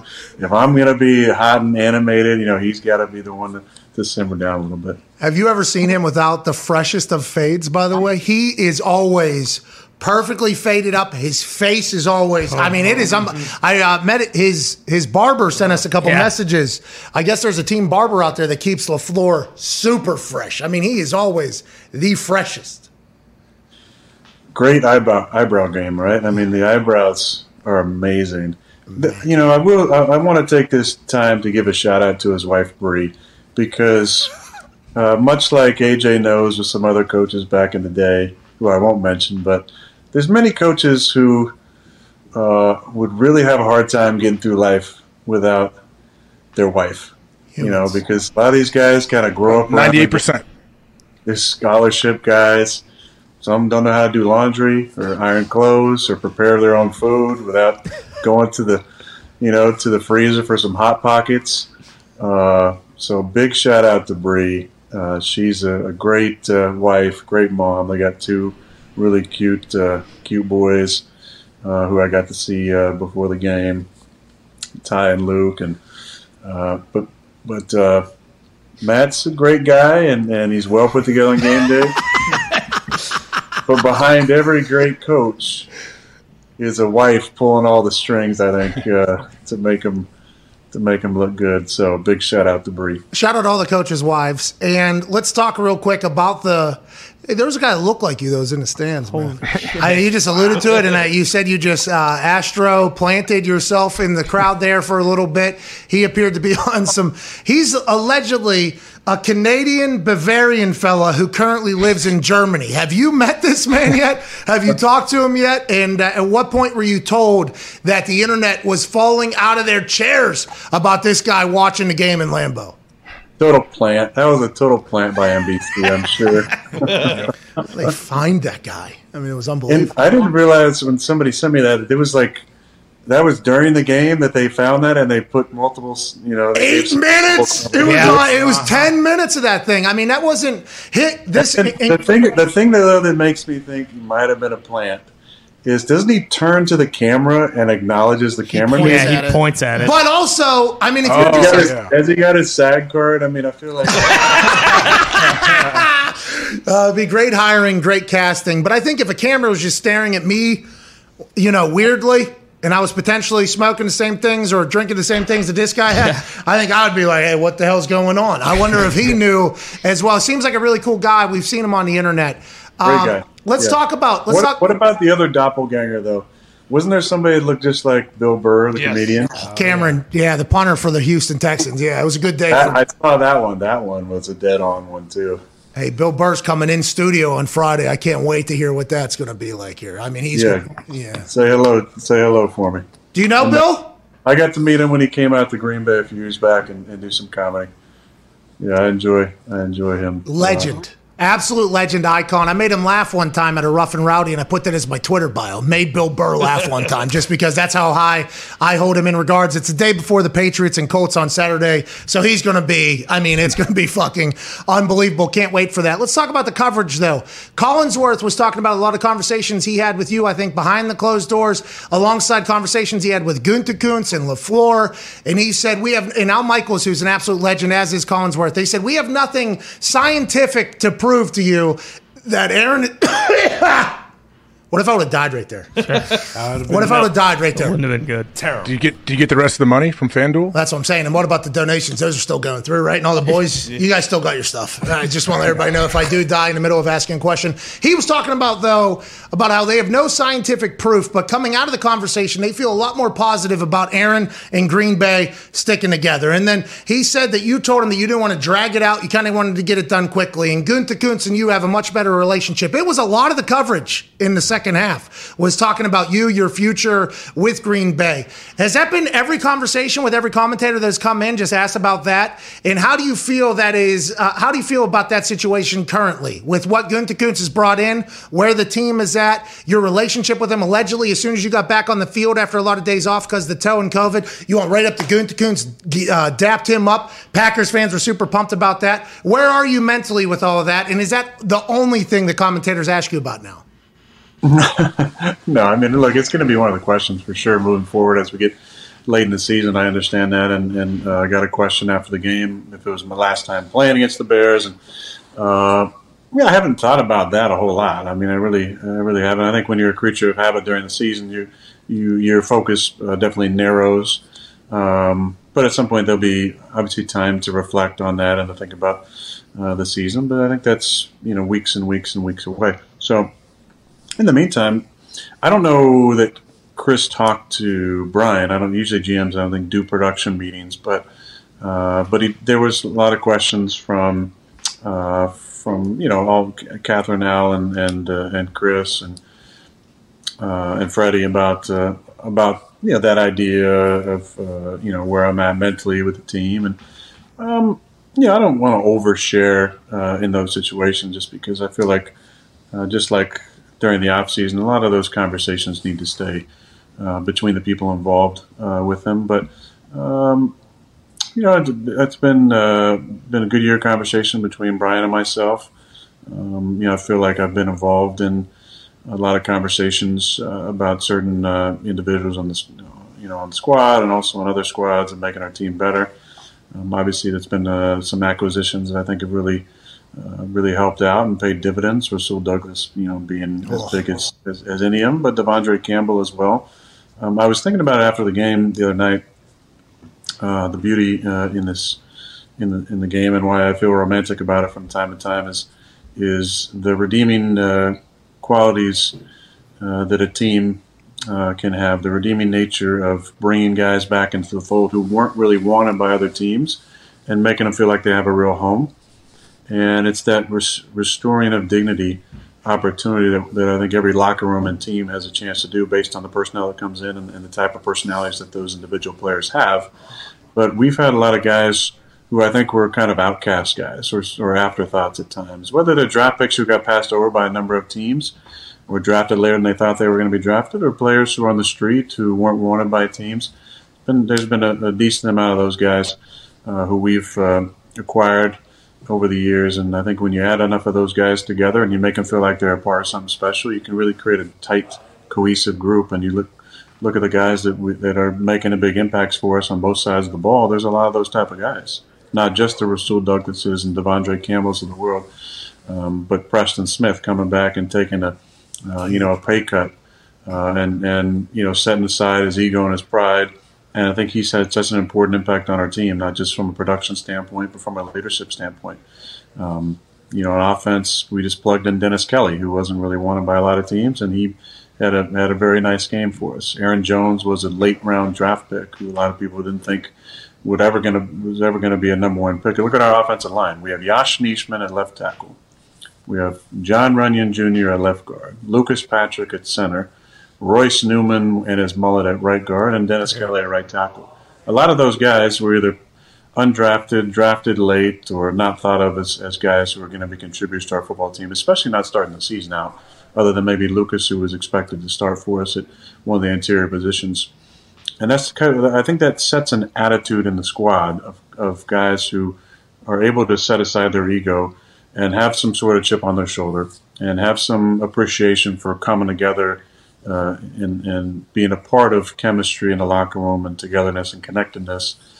And it's it's similar to, to the teams that AJ was on that, that were our best teams over the years 2009, 2010, 2014, um, where we had a really tight locker room. And, and it, it's a good feeling coming to work every day. So you love being a Green Bay Packer right now, yeah? I love playing ball, man. Oh, he's loving ball. Oh. Loving ball. This guy loving ball. I love that. Go ahead, Ty. That's got to be great to hear, by the way. Yeah, it is awesome. Uh, Aaron, first and foremost, another incredible game. Attaboy, uh, Aaron. It was really fun to watch. I can't remember if it was late first quarter or the second quarter. You carried out one of, if not the most beautiful play action in the history of football when you hit uh, big dog down there. Is that like a dying art? Do you think how like how often are you practicing like carrying out the fake like that in practice? Because it seems like uh, a lot of these younger guys like that that really isn't like a big. I mean, is it a dying art? I think it is, and, and I'm, I'm glad you asked this, Ty. You always ask great questions. Boy, You Ty. Great sweater on today as well. Hell yeah! Um, it's a great opportunity to give a shout out to another Pittsburgh guy uh, who loves to pick him up and put him down, um, Alex Van Pelt. And Coach Van Pelt came to me one off season, and this is piggybacking off another answer I gave earlier about trying to improve on one thing. And he said, I want you to become a better uh, ball handler. So we're going to work hard on your fakes, your two and one fakes, your skip fakes, uh, because you can be a lot better at that. And I said, sweet. I, you know, I'm looking forward to the challenge. So we actually used to watch some of AVP's old uh, pit tape, and man, he had incredible uh, fundamentals and and sleight of hand. And I, I enjoyed watching that stuff. I really did. Uh, you know, it was a lot of fun. Uh, a lot of fun going back and looking at that stuff. But uh, but I feel like that year really uh, improved my fundamentals, ball handling, and that is my favorite fake by far. Um, it's like uh, you know we call it like a guitar fake, as you're just kind of holding that ball on the notch and allowing that hand to to slide through. The important thing is to do to make it look the exact same as your your quarterback for so long did. To make it look the exact same as as uh, as the run. So when you're running power or pop, where you're pulling a guard, to make sure it looks all the same. But you know, I, I got to give credit to Alex because the patience of, of taking two hops after it, the letting the head go through, um, is all part of the uh, the fundamentals of a good fake. And um, thankfully, uh, you know, I had AVP there to tell me that. Okay, so you said you couldn't wait to get into a headspace one day to make it all the way back to the running back on a rollout to the right to Aaron Jones, like Favre was to Ahman. Then now you're talking about the headspace of this play action where you had to commit your entire being to that. I mean, there's a chance you get murdered right there, right? I mean, there is a chance you get absolutely murdered. Have you ever felt this confident about playing football as you feel right now and how you're playing right now? Look, one of the first times I ever did the fake, we were playing Chicago at home, and, and Willie Young was was a D end, and uh, one of the greatest uh, uh, celebrations. He did. He did uh, for a long time. He did the fishing one where he'd kind of throw his rod out, you know. And I remember the last thing I wanted him doing was sacking me on on the guitar fake, and I just I just told myself right before the play. I said I just got to commit to it fully and I committed to it, and he was free on the backside. He kind of come up the field, and I got him to uh, to take the bait and and to, to go after the back on that, and up throwing a completion. And he kind of smiled at me after the play, like that was that was pretty good. And we tried to get him later uh, in the game, and he didn't go for it. I was able to kind of throw the ball away. But uh, one time, a couple years ago, we were playing against uh, uh, Nick Bosa and I think it was a couple years ago, and we ran the we ran that play, and that took a lot of you know a lot of commitment too because the ends and and in the San Francisco scheme, I've always loved to just jet up the field, and I just feel like. Uh, you know, one of these times I'm gonna be doing it and just get absolutely drilled in the back is is definitely possible. But I really thought in that game that was that was possible, and and just the commitment though it's it's tough to you can't see the ball and you're looking at the quarterback who's kind of falling his eyes and you always uh, it's been it's been working Nobody does it anymore. Nobody does it anymore. It's kind of like a lost art almost. You know, the handoff is all the the play action is just kind of procedural now. It's yeah, like well you know who I think is is a real good ball handler It's Baker Mayfield if you watch his fakes I think he does a really nice job with his fakes Alex is in Cleveland so I I believe he's probably kind of involved uh, maybe indirectly in helping him with that. But I think Baker does a really good job with ball handling, and, and he'll do some fakes, and I'll be like, oh, it looks like AVP, you know. that fucking play action guru AVP, being Yeah. fresh out of Pittsburgh. Put that down as another thing that Pittsburgh has absolutely. You know, dominated and uh, no big deal. How you doing? Keep moving. Last night was a display of Pittsburgh with Aaron Donald taking on James Conner. That's neither here nor Iron, there. What'd you say? Iron City, bro. Hey, you're goddamn right. What are you wearing that shirt all about? And then you said you're not going to play. Oh. Now, Steelers not, next year. I'm not. Uh, hey, AJ, you can't say that. You're one of his like closest friends. You literally. I can't. just said it. What you say? Oh, I said Steelers next year, right? Hell yeah. Is that why you wore that shirt? Oh, oh, oh, AJ, we don't need to get into leading journalism around here, okay? The shirt was a gift. He's wearing it. Hey, did Uh, you cut your toe off yet? There it is. Let's get into it. Yeah, because the cons- the commitment How's of it this. going? How is the body? How's the toe? Body's pretty good. I mean, the toe was definitely hurting after the game uh, Sunday, but it is what it is. It's not going to be a problem. Uh, I don't think uh, it's not going to stop me from playing. It's just it's just pain management. So, but I'm going to you know keep playing and probably not practice a whole lot unless there's significant improvement. It was great. The bye week man was amazing to be able to uh, to get that thing healed up for almost two weeks, but. You know, you go out there and play and run around and try and do some things. It's just going to be painful after the game. Aaron, do you think that you shouldn't have said that if somebody was to step on your broken toe, that would hurt because of competitive advantage? You know what I mean? Uh, I saw the internet say, why is he letting people know that if they were to step on his broken toe, it would hurt him more? Isn't he just setting himself off to be a target? You know, maybe you ever think about that? You know, maybe competitive. There ha- I mean, there has been some issues at times with individuals getting really, really cold feet and not being able to know what they're stepping on. Um, so I don't. That's not out of the realm of possibility. I totally understand that. Um, I also felt the need to, you know, revise, uh, you know, uh, story that was out there about me about having lesions on my feet. Because of that, I shared more information about the specifics of my injury. Like, I mean, people want to step on my feet, like I, mean, I get stepped on all the time. I mean, my I got a band-aid on my shin because I got kicked in the shin. Like that's just kind of standard playing football. You know, you're gonna get stepped on, you're gonna get rolled up on or kicked or whatever. And, you know, most of the time unintentionally. Every now and then, uh, it's board questionable based on the uh, you know the, the heat index of uh, your toes, but. Um, Listen, I don't want to step on your toes here, okay? I don't want to step on your toes, but your toughness and athleticism doesn't get talked about ever. And whatever. think- look, if we keep talking about about my toes, uh, you can bet that, that Rex Ryan's going to be watching. right, he is a toe expert. He said it himself the other day on Get Up for one of the most magical moments in television history, and we appreciate him for that. It is now time for maybe my favorite part of my uh, academia week. Yeah. Oh yeah. I get a chance to learn about things happening outside of my sphere, things that I would never know about. Ladies and gentlemen, it is time for the 15th edition of the Aaron Rodgers Book Club. Drum roll, please. This thing started way back. We had no idea that this would continue.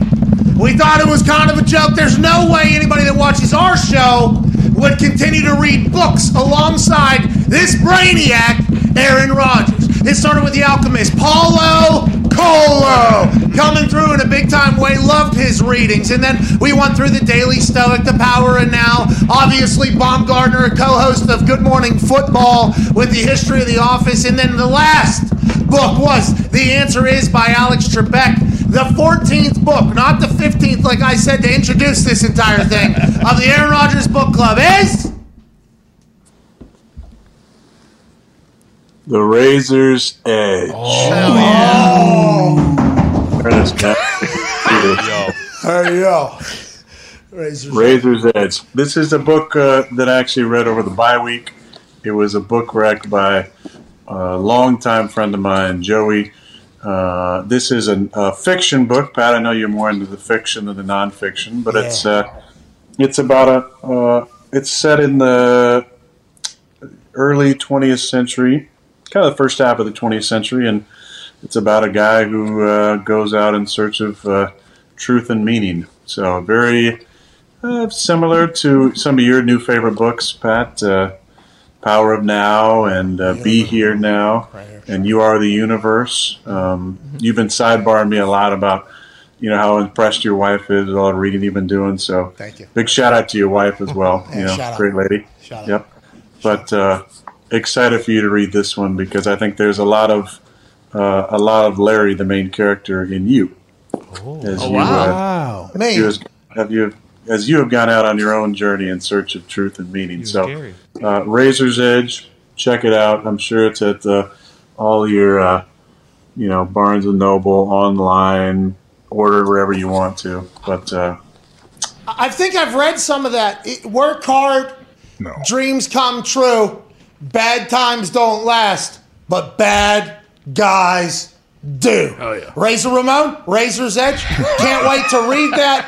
Aaron, thank you so much for your time. You're the absolute man. Good luck the rest of the way. Congrats on being number one in the NFC. Congrats on the book club. Can't wait to read uh, Razor's Edge. Let's close this thing out with uh, you know, a little jam set, shall we? Hi, pick him up, put him down. Milestone. you know, my Bring it in, Ed. Get Ed off his. Uh, My, Ed- my It sounds like guitar's he's out Skyping. reach, so you're gonna have to give me something. Okay, well, how about we tell Ed to shut the fuck up? Hanging on the balls, enough is enough. He doesn't even know that a convo is happening. All the fucking racket in the back from Ed's a bitchin' God. Was there a lot of background noise? Yeah, I mean, Ed's out there playing the fucking bongos. It he was sounds on like a. Sound like he's on a Zoom tubing call, back yeah. there. There's multiple voices. this guy.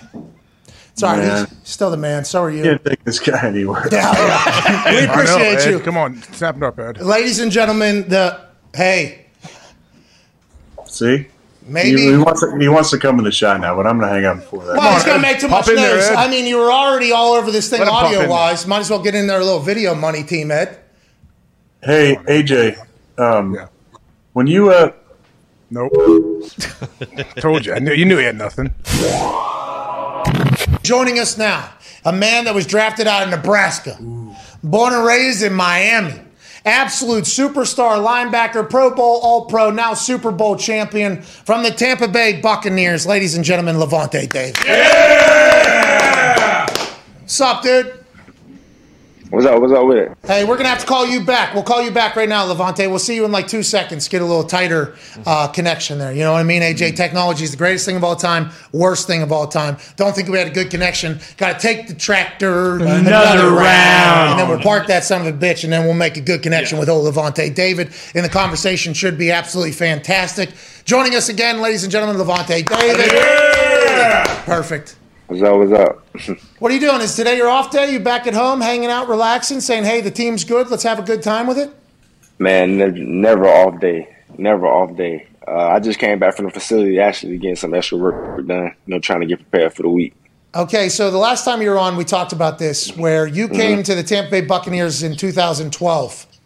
There was a lot of hard times down there in Tampa, and obviously every NFL building experiences wins and losses. But now that you guys have come into not only winning a Super Bowl in your own stadium, but here we are in a back-to-back year looking to make a run in an NFC that is a massive question mark. How's the vibe in Tampa as a whole and in that locker room, Lavonte?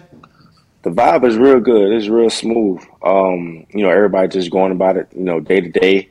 And then uh, in the locker room, we all just, you know, taking it one day at a time, one game at a time. Uh, really no, really no looking forward. Everybody just worrying about what we can attack, you know, this upcoming week. You know, we got a division opponent coming up, Saints. You all know how those game, past games been, so we definitely uh, focus on that. We can't look ahead. Do you ever find yourself uh, talking to some of the young guys? Like, hey, man, you guys don't know. Like, I've paid my dues here. You, I've been here a while, been through multiple different coaching staffs. I guess what's it, what has it been like from when you first got there until now? Like, what's that whole journey been like? And what's it been like to coach, or I guess to play for? Uh, what is this your fourth coach now? Yeah, fourth coach. Oh, shoot, I tell them all the time. I tell them all the time. I'm like, man, look, y'all, y'all have no idea of what me and some of the guys who've been here and some people in the staff been here, have been through, you know, since 2012. Man, it's been, been, it's been up and down. It's been some crazy times. Uh, we've seen some stuff. You know, we've seen a lot of people come in and out. So I'm like, man, y'all, y'all, y'all got it good right now. Y'all, y'all basically getting spoon fed, man. You come in, you got Tom, you got Tom Brady as your quarterback. You win the Super Bowl, you in the playoffs, you got winning records. Man, y'all ain't, y'all ain't, y'all ain't see the other side of it. But uh, it's definitely, uh, definitely good to be a part of, man. But uh, you know, we got a lot of good, good young guys, man, who you know take in uh, the knowledge that the vets give them. Yeah, the boat parade life is much different, you know, than what you hmm. guys had been experiencing down there. Hopefully, no manatees were hit in the drunkenness that was that celebration in Tampa that has set a new bar for parades and celebrations, I think. Let's talk about last year's run and then this year. Last year, after the bye week, it felt like your entire team kind of came together. The defense started flying around, everybody was on the same page. Championship defense was being played. On the offensive side, it felt like you guys were changing what you guys were up to and what you guys were doing offensively. I know that's not a part of your department, but down the stretch, it really felt like you guys were becoming a team last year. It's like, okay, this is why all the hype was all the hype whenever it came into this season. This year, do you guys feel like you're anywhere near what you can be? Are you guys still developing? And what is kind of the day to day in there? Do you guys still feel like you got a lot to prove? Uh, we still feel like we got a lot to prove. You know, uh, we talk about it every time. Uh, December football is where it get down to nitty gritty. You know, uh, all those tough games come in, you got to win them out. You know, uh, be you know we just won the overtime. You know, last week, and there's going to be a lot of close games. You know, uh, coming in like that this up this upcoming weeks. So uh, December football is really really brutal. So uh, we definitely try to lock in and hone in. You know, uh, you know last year we hit the stride running coming off a bye week. We got guys back healthy. And uh, whatever happened on offense, you know, worked at the perfect time. And then uh, whatever happened on defense, it worked at the perfect time. So, you know, now we still trying to get some guys back healthy, still trying to get some guys back in the groove so we can uh, be able to hit the stride again. Can you go back to, to training camp and remember, I guess, what your schedule and everything was? Because all I remember is BA in some of these after the, the boat parade or later on throughout the offseason talk about he's going to kill you guys in camp. And Pat and I would talk about it a lot. Like, man, this I need, I want to go watch these practices. I don't want to be a part of them. Yeah. I'd like to watch them because they're going to kill each other. Like, how was camp this year? Camp was camp was real physical, real physical, uh, like no other. You know what I'm saying? Uh, it was a lot of a lot of banging. You know, a lot of full full padded practices. You know, a lot of cursing each other out. You know, a lot of uh, offense on defense brawls and stuff like that. And um, you know, uh, it's getting real competitive. You know, obviously when you got Tom on the other side and then uh, guys on uh, guys on defense. You know, me, Devin. You know, some guys like that. You know, it get real competitive. And you got AB on the other side too as well. So it re- it get real competitive, real fun. And then it's the point where like, like you, you keep bang, beating up on each other throughout camp. You just like some one day somebody just gonna let it loose and be like, forget it. You know, just get a brawl in or whatever it may be. And then uh, you know, I mean, we had uh we had a practice with a with the Tennessee Titans. You know, that was that was that was fun to be a part of to get a chance to you know go against another team, a joint practice, and uh those those that that, that week doing that practice was real fun to be a part of. Did you guys feel like you know what we're the Super Bowl champs, but we uh we ain't no bitches either. I mean, Antonio Antonio Antonio Brown, I think landed a clean left. Mm-hmm. If you do remember in that fight, how do you guys keep that edge down there? Because we know Tampa, there's cranes everywhere. That place is being built up. And the golf is gorgeous. What's that one street that kind of goes along the? You know, it's uh-huh. across. There's a view that is just gorgeous. How and you guys have have won, and you're a bunch of OGs now at this point down there. Although you got some young people, how do you guys keep that edge? You think? Do you think it's within the mm. locker room, like you guys know, and you guys just have to continue to build, or what is it? Uh, uh, I think it was in the locker room. It all starts with the head man, BA. You know, uh, BA man. Uh, he he tell us all the time. You know, you can't get complacent. You know, uh, you can't. You know, think about last year. You got to be able to to move forward from that. You know, still have that underdog mentality, and uh, we got a lot of guys who have that mentality. You know, me in particular, knowing where I came from. You know, I want to continue to you know keep building on what we done last year. So I don't want to go back to that down that old path. You know what I'm saying? So definitely, you know, me as one of the guys to try to just uh, hone in on a lot of the young guys, let them know, you know, uh, you know, last year was last year. This uh, this is a new season, so it's a lot of different stuff we need to continue to improve on to be able to get where we want to be at the end of the season. Hey, when you watch Josh Allen start rolling there, were you like, "What the fuck is wrong with this guy?" Did did you think that? And it, what? How do you rank Yeah. him as when it comes to like tackling him? Oh man, you know Josh Allen is a, a special talent. You know, special talent. I didn't know he was that fast. I did did not know he was that fast. He's one of those guys who, like, once he get going, his momentum going, just keep on carrying him. And you know, uh, you know, uh, it's definitely hard to tackle. I know y'all seen the picture of Devin White jumping on his back trying to sack him. Uh, so he's definitely a big, big dude, bigger than I expected, and uh, he's a special talent in this league, man. And uh, he's, he's his future is definitely bright. You guys uh, definitely had a, a good uh, draft too. It seems like from the top down, your organization's running pretty smooth right now. But I wanted to ask you about Antoine Winfield back there. Steps in as a rookie, makes a bunch of big plays during the season, in the playoffs, in the Super Bowl. Like, did you expect a guy like that to come in day one and be able to, to have such an impact? Uh, you know, uh, the crazy thing is, you know, I, I didn't know what to expect from Antoine. I didn't know how they was going to use him. I didn't know they was going to uh, force him in right away. Uh, but I remember one time, you know, during last year, during training camp, when we came in, we was doing walkthroughs and things, and he was in he was in the back, you know, calling out players, calling out adjustments and stuff like that, calling out what he got to do with his assignments. And, you know, I kind of looked behind, him like, you know, I, I don't, you know, usually see a rookie doing stuff like that, being real vocal. You know, sometimes they just try to just the rookies just try to chill and just try to learn. But he stepped in right away and did did some great things, and uh, he kind of impressed me right away. And uh, in the show with the season he had and the season he's having right now, you know, uh, Torn definitely has emerged as a leader. You know, in our secondary on our defense as a whole. You know, uh, as a young football player, you know he got he got a lot of respect from the vets.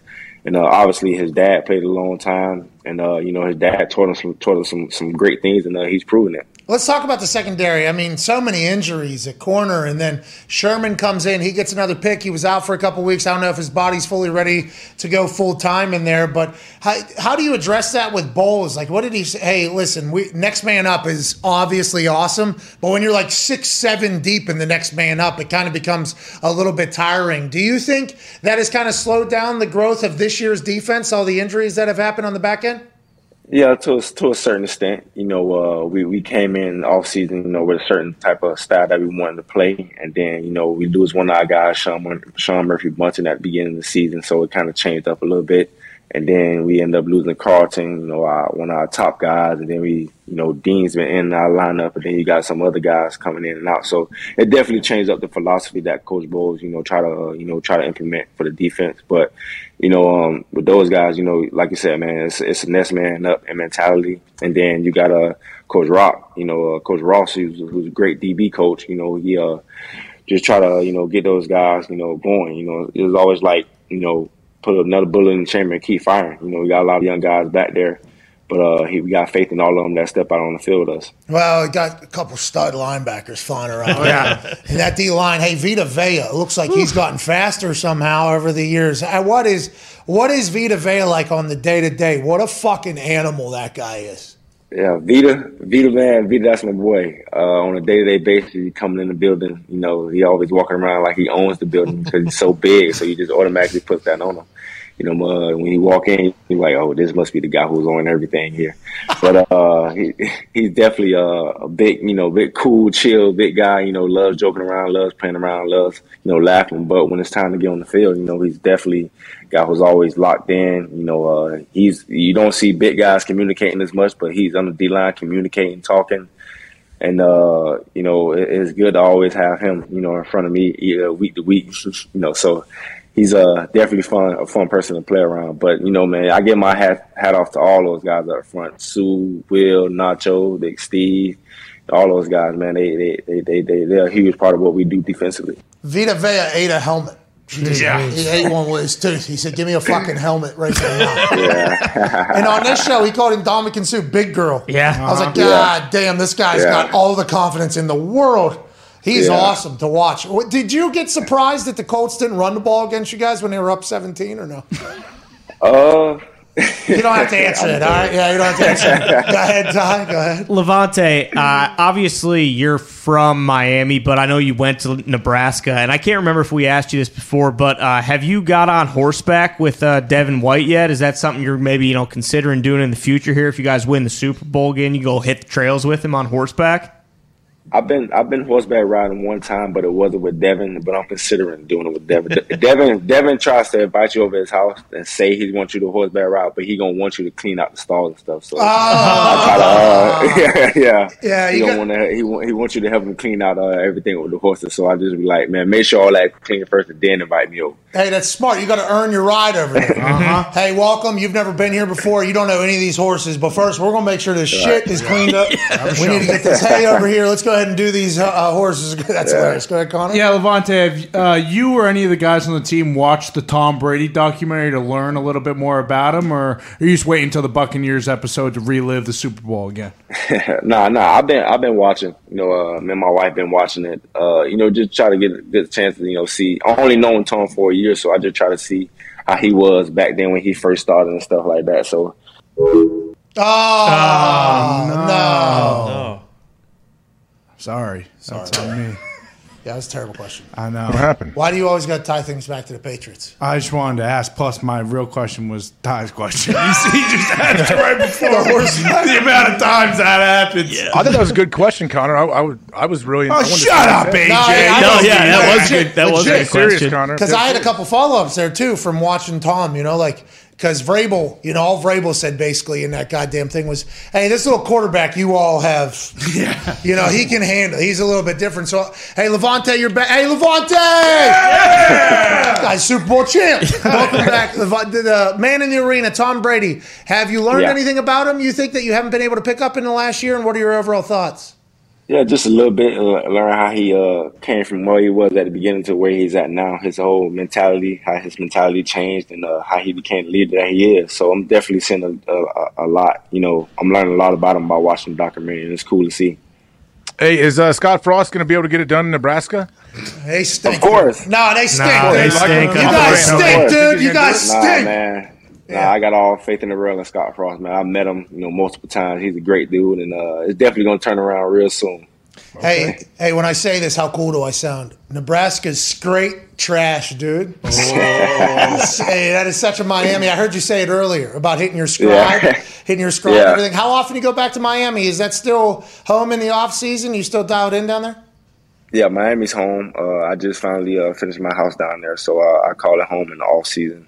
Uh, my family's back down there, so it's cool to get back, you know, with family and friends, you know, the off season to wind down a little bit. But you know, uh, Tampa's a beautiful place. You know, obviously this is my second home, but uh, I can't I can't go away from home, Miami. So many, so many freak athletes out of Miami. Why is it? Is it because you guys just hit your stride at a much earlier time? Is it is it because the competition? You think because everybody that's down there is it the year round training? What do you think it is? Natural, like from a from a high Yeah. level. What do you think it is? Yeah, I think it's just a year-round thing. You know, football don't stop down there. You know, uh, I remember, you know, I talked to a couple of my teammates before. They was like, "Y'all got spring football?" I'm like, "Yeah, we got spring spring, spring football. It don't stop." You know, so uh, we definitely, you know, people start young and then uh, and then keep on going, keep on improving throughout your childhood, and then obviously, you know, the talent, the competition is real, real hefty. So uh, you definitely got to, when you step on the field down there, you definitely got to come with it. Uh, that's awesome. Well, you have definitely done such a thing. We can't thank you enough for joining us. Congrats on all the success and good luck the rest of the way. Sir, appreciate you guys. Hey, ladies and gentlemen, Lavonte David. Thank you, man. Today's show is presented by Arby's. Just when you thought it couldn't get better than the real country style rib sandwich that was smoked low and slow in an East Texas smokehouse, Arby's went and outdid themselves again. Hell yeah. We now introduce to you the Arby's boneless wings. Oh. Arby's oh. delivered 7,000 of these things to the office Yeah, yesterday, and we can verify they are delicious. Top notch. Legit. Yeah. Mm-hmm. Mm-hmm. Perfectly sauced. Yeah. Not too much, not too little. Seemed like now, granted, it was for our office specifically, so you're going to have to try out that. Seemed like it was cooked to a perfect amount, and I ate it hours and hours later. Mm-hmm. Still a good, Good kick. cold. Still a good kick, mm-hmm. good taste, good texture on the boneless wing. Delicious. Very impressed. They should have been doing boneless wings for a long time now. Yeah. They had barbecue. They had uh, uh, buffalo. Buffalo. They had, uh, I think there's two others, right? I don't know. Honey? We had those two. Yeah. We're talking about six pieces of all white meat in crispy seasoned breading tossed in either classic buffalo or hot honey sauce. There it is. Served with their new crinkle cut french fries, which might be even better than curly fries. I'm not saying that. I'm not saying they told me They to say are that. very good. They are, they are unbelievable. delicious. And you get some cheese on those. Oh, Oh, They're salted very well. Oh my God! All of that is just five dollars. Wow. What? Six pieces of boneless chicken. What? How do they make money? I don't know. Uh, crinkle cut French fries. What? The cheese will probably be a little bit more. Yeah, 60 Oh, cents. Five dollars. Get out and try yours today. Thanks to Arby's. Shout out to Arby's. Football national champion at the Ohio State University, Super Bowl champion at the Green Bay Packers, Ryder Cup champion for the United States golf team. Ladies and gentlemen, Aaron James Hawk. What's up, dude? That's false. I like food and I do eat food. I don't only eat uh, grilled chicken and rice. I, I eat plenty of uh, different things. Well, that's what Aaron told us last time. Is that uh, your wife? Well, I mean, that's all he does is tell lies about me when he comes on. oh, he misleads everybody. What's this guy's deal? Oh, Liar. I was writing that that verse. Uh-huh. So, the son of a bitch lied all the fucking time about what AJ. Nah, not according to Collinsworth. What do you think? What do you think? What do you mean? Chris Collinsworth and Al Michaels are doing a lot of talking about Aaron Rodgers, the person, during that game as he was, you know, throwing for four touchdowns, zero interceptions against the Chicago Bears. Uh, just a couple days after, you know, being asked if he regrets doing what he did after scoring a touchdown in Chicago while getting flipped off. Although I heard a lot of people say some terrible things on the field to each other, by the way, this past weekend. I wonder if any of that will be brought up as bulletin board material. In-game shit talk was being used as bulletin board material now for the Chicago Bears. So much so that Nagy had to answer it. He was having so much fun, and then Aaron said, "No, no, no- no more fun for you. okay, no, no more fun for you." And it felt like he and Davante did something at halftime because Jaylon Johnson was doing very well, I think, on the defensive side of the ball in the first half, and then in the second half, you know water found its level. Yeah. with Davante and Aaron, they kind of went and did they their thing. But what did you what did you mean by Collinsworth didn't think he? What are you talking about? What do you mean? What No, I'm talking say? about during the game. Collinsworth went on like a long thing saying, which I thought was good, saying like Aaron's been uh, very honest and Oh, open. He's like he's giving us his, his opinion. Collinsworth was sounded like he was trying to say he's giving us his opinion on everything, and he's real just open and comfortable is what I took from it. But I think a lot of people say, "Oh, what are you talking about? He's not being honest." Well, he's actually guarding and misleading people like fucking asshole. I think Collinsworth was trying to say, like I've mentioned on here before, Kobe Bryant, rest in peace, one of my favorite of all time. Kobe, as he got older, got really, really comfortable. I feel like with the media, and you'd hear him. He would cuss all the time, like in regular inter- sit-down interviews. He would give his like legit opinion, and I thought it was awesome. It Well, was really we- well, I think it's good because you get a chance to learn, you know, from the people that are at the highest of high levels. Now, Kobe Bryant, obviously, absolute icon. We are not putting Aaron at Kobe's level. I don't want anybody to think we're doing that, okay? But what we're saying is, as these guys who are at the top of their field start to open up more, it's only good for society. You know, it's only like the more I get to learn from Aaron Rodgers and learn about Aaron Rodgers, in my eyes, as somebody likes to watch documentaries and know why greats are fucking great, like I would like to know what separates this particular human from that particular human. And getting to have these conversations has been fantastic. But there's a lot of people who say he needs not do this anymore. He needs to go back to not saying anything when we could tell all the stories about him that we wanted and there was no rebuttal at all. There's a lot of people that think that. And you know, I appreciate the fact that he says, "Nah, nah, we're hey, we're gonna keep on having these conversations." I, I'm pretty excited about today's. Yeah, I, I think I asked him maybe last season about that. I think he said like, I, "Yeah, he, I don't care. Like, I don't, I don't worry about what's going on around me. Whatever. I'm just going to give my opinion." He definitely worries about what's going on around the NFL, though, because we've asked him a couple different times about situations in different places, and he's like, "Well, that team, you know, they started out what one and three, I think, and now they're like blah blah blah." And he like runs through their entire record, and now it's coming out that he recalled a preseason play that Brett Favre ran in 2005 against the Buffalo Bills and used it in his head to score and throw the ball to Aaron Jones. He said Farvey uh, in one preseason game, I think it was 2005, he made all his reads on a rollout and then he threw back across his body to Ahman Green. Ahman Green. And I remember thinking to myself in the moment in this preseason game, like 2005, oh, that was really cool that he did that. And then when he threw it back to Aaron Jones, he said he thought of that. So they did the research and they're like, turns out uh, Farvey did throw a touchdown to Yeah. Ahman Green in that preseason game for 12 yards and blah, just like last week. Or two weeks ago, or last week, whenever you asked him about throwing the ball three times in a game, and he was like, "I don't think that would ever be necessary." And then I, you know, a lot of people were like, "Aaron Rodgers doesn't want to win a game, doesn't care about the Patriots winning, only cares about his stats or whatever." It was like, well, I don't think that's what he said at all. If you listen to his answer, but in his answer, he was like, "I think my first game we threw it 18 times." No, no, 22 times. And then he just moved on the conversation, and people were like, turns out he did throw it 22 times in his first ever fucking game, which is 17 years ago or whatever. It is, it is amazing. I really enjoy these Tuesdays, man. I really enjoy the hell out of them, AJ. Yeah, so do I. And you say it all the time. Like his recall is off the charts. And I actually, what's weird is I think this morning I was listening to some of uh, our old uh, buddies from Tahoe. What do you call them? Noltzy and Stoltzy? Colt Knost and old Stoltzy, their podcast. You probably have no recollection of Oh, me talking yeah. yeah. Golf guys, golf guys. Well, they had Brandon Stokley on their podcast, and he was awesome. I didn't know he's from Louisiana, like awesome Southern dude. Played 15 years. He was talking about Peyton, and he he was very funny. But he said the same thing. He's like Peyton remembers everything. Like he his memory, like he's never forgotten anything. He knows everything that's going on. So I think yeah, those especially the quarterback position. There's a there's a certain personality types, a certain like drive type A personality that I think it takes. And I wonder if that's why the game is changing because there's only a few people that have that trait, right? So if and by the way, I I couldn't do it. AJ couldn't do it. We're not we're not talking about anybody that couldn't do it. What we're saying is if you're a franchise and you know that that is what makes your franchise quarterback be the best, he has to be able to throw, has to be able to be able to interact with his teammates, have to be has to be able to remain humble and have a great work ethic, but also has to have a brain that is absurd. And it doesn't have to be in anything other than football. That's probably the most important thing because there's a lot of guys that can slang it, that have an arm, that can could look really good in a workout. There's there's a lot of guys out there, but there's not a, a whole lot of starting NFL quarterback, quarterbacks that can consistently win games. Some guys can jump in and be a flash in the pan, but to consistently do it, yeah, you have to be something else. You know, I wonder if that's why like the college game is starting to creep into the NFL game more because they're like, hey, we don't listen. If we It's hard ma- to find these guys. If we may, if we're going to be waiting around for another guy with photographic memory mm-hmm. that can call back, and then Mac Jones shows up, Yeah. and everybody's like, "No, this Eight teams pass. this guy, yeah." Guys And that everybody, it's like, how the hell does this happen? You know, like how how does it happen? Why does this continue to happen? You know, and we are now a part of the media in sports journalism. You know, that's what we are, and we're supposed to be idiots.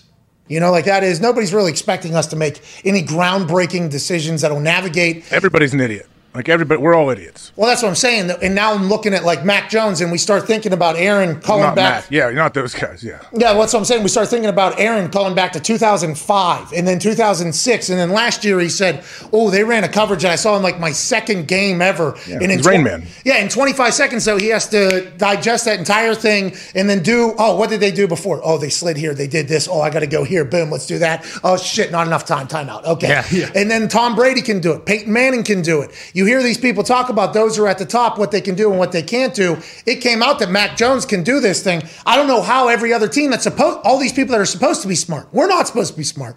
How do these other people that are supposed to be in positions of intelligence in football go, yeah, yeah, fuck that guy. Let it, yeah, we don't want him. Let's go ahead and let him fall. How's that happen, you think, when it seems so cut and dry now? But I guess we have hindsight to look back on. But I feel like that brain thing is what they should be testing on the quarter. How do we figure out who's got the brain and who doesn't have the brain? Yeah, but you saw Zach Wilson roll left and throw the ball back to Ah. his right. You remember that? Are you true. kidding me? It was one of the greatest throws in the history of football. Yeah, and I understand. And there was the Goldman standard that came out. Yeah, Fields. I mean, the Goldman standard. Highest was- score ever. And Fields, by the way, might be one of these guys as well. And the situation certainly helps for Mac because the fact that he fell out of all these, you know, Trevor Lawrence and Jacksonville. Yikes. Doesn't Will we chance. ever know? Will we ever know? No way. Zach Wilson at the Jets, and this is kind of, a, I guess, a bummer, but I think they're in the same. Yeah. They're viewed the same way. Like, will we ever know? I have no Yeah. idea. He's a Jet, you know, and the Jets shouldn't be like that. They're in a massive. The Lions, same thing. Like, will we ever know, or is this person's career just going to be wasted? And the more and more teams that that get added to that list, it seems even more impressive what the coaches at New England and other places are able to do. If you could redraft right now, would Mac go number one? Yeah, I, I believe so. Right. Yeah, probably. But I also Urban think Meyer, though.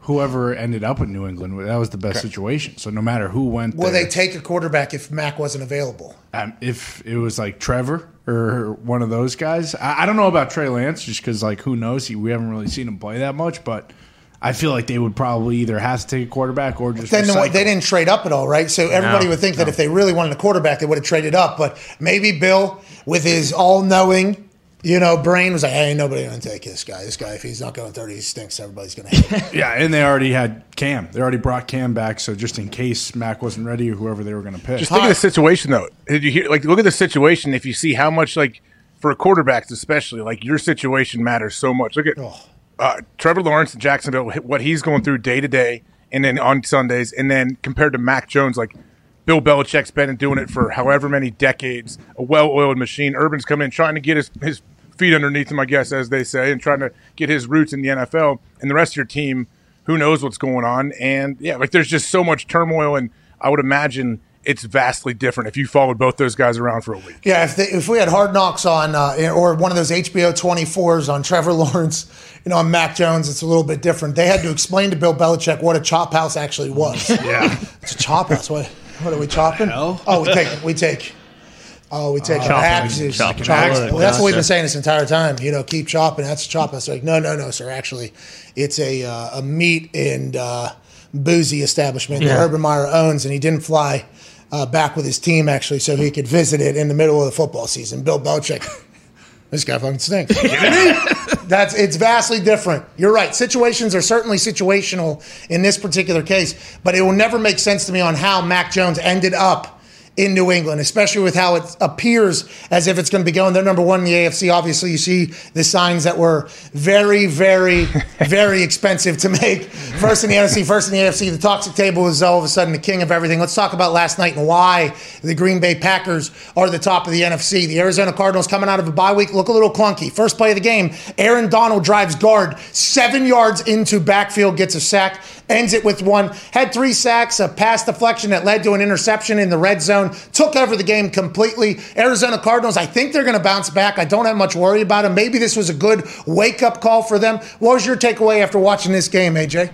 It was. It turned into a fun game to watch. I would say, yeah. Starting on that first play, Aaron Donald, he does things that like it, he makes people look like they're middle schoolers, and it's a crazy thing too. Aaron Donald, he's not gi- not a gigantic human. He's it's unnatural, not unnatural, but he, a guy shouldn't be able to move like he is. What does he weigh? Three what? Two Aaron Donald? something with a straight six pack. Like that's not. he- he's just such a freak in how he moves and how strong he is. So I think we knew once we saw that first play, like, all right, this is this may be a fun one for us. Hey, that's that East Hills water, dude. Hey, Yeah, man, for real. That's his root. Like that goes back to his roots, man. Like that dude is cock strong at all times. 285, by the way. And I, I saw the video of uh, in his basement, you know, where he grew up in Penn Hills, which is in the East Hills of Pittsburgh. It's next to Plum and Penn Hills used to be a rivalry. And then, you know, Penn Hills did beat Plum in basically everything just going forward. But they showed a clip of, you know, him working out. And he told his dad after he signed his deal, like, hey, you can retire now. And they went back to like how that's all Aaron Donald Love was just working out from the very beginning. And now he has a gym at the UPMC training complex that he donated to Pitt. He has his own locker room. I mean, he is like, he has dedicated his entire life to being a physically dominant human being. And everybody on earth knows it. Everybody, even people that don't know a lot about football, they say, "Oh, Aaron Donald, he's the really fucking good guy, right?" Because uh, how come Arizona? Do you think? Like, what do you what do you think happened? How It's hard to it's hard to like double. You know, if it's a pass rush, or whatever, it's hard to. What are you going to take your tackle and double Aaron Donald? That's He what they've been split- doing. They've been doing that to I know, him. but he's great at splitting those doubles too. And then all of a sudden, you're screwing the rest of your guys. So you got to try to figure it out. And when a guy is like, there is definitely uh, many, many plays in each game where Aaron Donald is pretty much unblockable, and he, the quarterback just has to hope he gets rid of the ball. How about that James Conner touchdown down in the goal line Yeah. where Aaron came flying around? Yeah. Aaron, by the way, goal line offense. Okay, guy comes scot free somehow because he just throws a guy, which in of itself is insane because that is the entire goal of that play is to make it a scrum basically, so everybody kind of. Instead, Aaron Donald comes scot free, grabs James Conner who like throws him. He gets tossed around two people, lands on his feet. Did anybody? He, he landed on his fucking feet. Like a cat, they like throw a cat off a roof. Don't they land on their feet? 200 yeah because they actually have an ability to open up their body like a parachute and uh, find landing yeah that is a natural ability for the cats to do it's it's kind of insane to watch them and, and have a bunch of little ones roaming around but at 285 he fucking landed on his feet the guy is just a freak show. Is he enough, you think, on the defensive side? Obviously, Jalen Ramsey not playing. He's not happy about it, called a bunch of bullshit. And he said, Don't even reach out to me, by the way, fucking, all right? to whom it may concern, don't hit me up, please, says Jalen Ramsey, who I am a massive fan of. Do you think the Rams, after last night, you think they're telling themselves, and do you think you have bought in at all that maybe the Rams can go on a run here? I think the Cardinals are going to bounce back. Slow game. They're not great at home. They're going to have to figure that out, obviously, to become a real contender. But uh, off the bye week, got smacked in the mouth by a division rival who didn't have all their players. Maybe they'll bounce back. What about the Rams, though? Matthew Stafford had a game that made me feel like, okay, this is what we thought Matthew Stafford was going to be able to become with Sean McVay's offense. What are your What are your thoughts on the Rams' future now? I mean, I, I like him. I, I really like their defense. Defense, just imagine if Von Miller like gets going. Like once he gets more comfortable in the scheme and really gets like it, it gets centered there, figure everything out. Like that is another added element. The dude is what an MVP, right? Super Bowl MVP. Was he the MVP of the Super Bowl? Yeah, Yeah. yeah. Wait, I don't know if he was MVP. They probably did. No, they did. I. Yeah, he was. Yeah, they did. He sp- batted the ball out of Cam Newton's hand. Like, yeah, yeah give me that. They had him uh, covering Rondale Moore in a wheel route last night. I'm not sure how comfortable he's going to be with that. I hate when defense coordinators do that. Yeah. Sometimes that does happen, unfortunately. Like if they they're like, oh, they got the right play on here. you have to do that. Yeah, I was about to say, I don't, I don't think it's by design. That's a check, right? Something just happened. You got kind of, got Or they just the offense guessed right and like, hey, if they're going to do this and they're going to drop Von to the flat here, we're going to we're going to run this wheel right up the seam and see what he what he does. Rondale Moore is very quick. Yeah.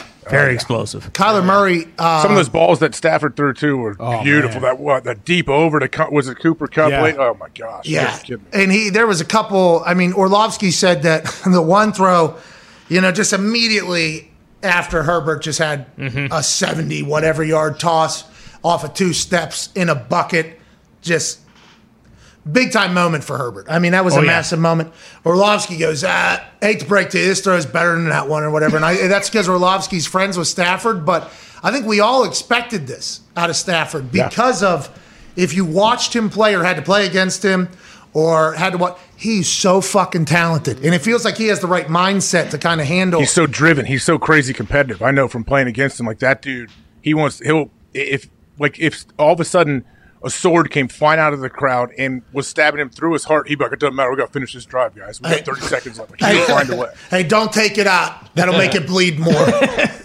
That's amazing. Honestly, that's the kind of guy I feel like he is from playing against him. broken neck. He's had mm-hmm. back, Back. ribs, Ankle. Ankle, Fucked Detroit. up fingers and hands and stuff. Yeah, had, yeah. had Detroit kind of all And that's over. just the stuff we know All about. We don't. We don't know about a lot of the stuff that bothers. him. And he just played last night. He started limping a little bit, and I was like, "Is Stafford gonna be hurt?" And I was see his post game interview. You see his post game with uh, Cooper Kupp. "Uh, uh what happened?" I did. I was actually like more impressed, and um, he felt like it looked like he was almost disappointed. Like they were talking about his connection with Cooper's. Like, yeah, I missed a few of them. Like he definitely wasn't overly excited about the win. Like, oh, this is the best. Like you could tell he was in his mind. He's like, yeah, we need to. I got to figure things out. Cooper, and this is his first year in that offense, right? And Yeah, Aaron, exactly. when Aaron was in the first year with the LaFleur offense, he still had like twenty some touchdowns and like single digit, low single Yeah. digit Like interceptions, two or three. Yeah. which led to the greatest clip of all time from Aaron. You know, down years for me are career years for other people. Mm-hmm. Everybody's talking about me falling off. First year in a brand new offense, threw two interceptions and twenty sometimes. Yeah. Get the fuck out of here, basically. But then as he got more comfortable with the offense, obviously, and it's kind of become his offense. I think. I think he has been the one that has told LaFleur, and he and LaFleur have had a great relationship. I think sitting down saying this is what we want to do. McVay and Stafford, they have what four years together, probably at least Yeah. Yeah. Have to. out there, at least four years, maybe. I don't know. Is that I would imagine. I would imagine McVay definitely wants at least four years. so? They're only going to continue to grow, and I think that's probably what Stafford's talking about. Where Stafford will feel so much more comfortable when they start OTAs this offseason. Yeah. It's going to be like, okay, good. Like you get that recall, like everything. You don't have to. It just becomes second nature. I feel like. And let's talk about o- Odell Beckham Jr. Three straight games with touchdowns in him. Obviously, he looks fast. Had seventy some yards last night. Uh, made some great catches. Had the fade two games ago, or whatever the case. You know, some people, Justin Jefferson included, out of LSU, that LSU alumni wide receiver room is obviously very tight. Always have been. Always will be. Justin Jefferson said, "Hey, people are saying that OBJ was the problem in Cleveland. Mm. Here we have three tuds in three weeks with McVay's offense, and McVay loves him. You know, I watched some mic'd up things, and McVay's telling Stafford, like, hey, tell o- Odell he's all by himself right here. Like, we are going to Odell Beckham Jr., basically. That is, and they got him going early. They got him going early, which I think they is a use big him well. deal. I thought they had some, some beautiful play calling last night by uh, McVay when Stafford he he delivered at times. I mean, it wasn't perfect, but man, some of those balls he looked like like these guys can make a run. hey, we're happy for OBJ, right? Absolutely. Yeah. Yeah, I am. How about OBS, too? He's pretty pumped. Oh, Proves yeah. Cleveland stinks more. and Baker stinks. Happy for anybody They just gets won to the escape game. Cleveland. What's that, bud? Happy for anybody that gets to escape Cleveland and go to a city like LA. That's an awesome story. Truly. What's going to happen with the Browns? I mean, who cares? We're not talking about them right now. They just got, they just got a big win over the Ravens. Hey, congrats, them Yeah. Browns. Congrats. Browns. They got bigger issues coming out right now. What? They got a lot of COVID. well, I think every the Omicron, and I don't want to. I'm not getting into this entire thing because I don't know shit about fuck, especially in this world. But I think the Omicron is a fast runner. Oh yeah. Yeah. But I don't know if the nah. It might be the strongest thing of all time. I'm not sure that's how it was originally pitched, but I think the way it's being talked about now is it's very minimal, right? Like very minimal side effects from some particular strains, not all Omicrons, but some. And we understand that people are still passing away. COVID is still a thing. I very much get it. But Very if- much a thing, especially depending on which state you're in. Yeah. First time I had to show my vaccination card to get into places was out in LA, by the way. Oh, yeah. They were worse checkers of the vaccination card than most of the clubs that I went to when I was 15, 16 with a fake ID, I will say. Going through the motions. I was expecting a little bit more. One person didn't even know my name, looked at the card, okay, you're good. It was like, you don't need to know my name? What? Usually you have to give them your ID with it. Yeah, it's didn't this particular place. No, you're good to come in there. It's like, all right, but what if Omicron's running through and they're creating positive tests? Obviously, people Mm-hmm. are positive because Omicron is. They just passed a they just passed a like a statewide mask mandate for California indoors. I, I did have. I believe so. today. It's very, it goes until January fifteenth or start. Yeah, like I don't know.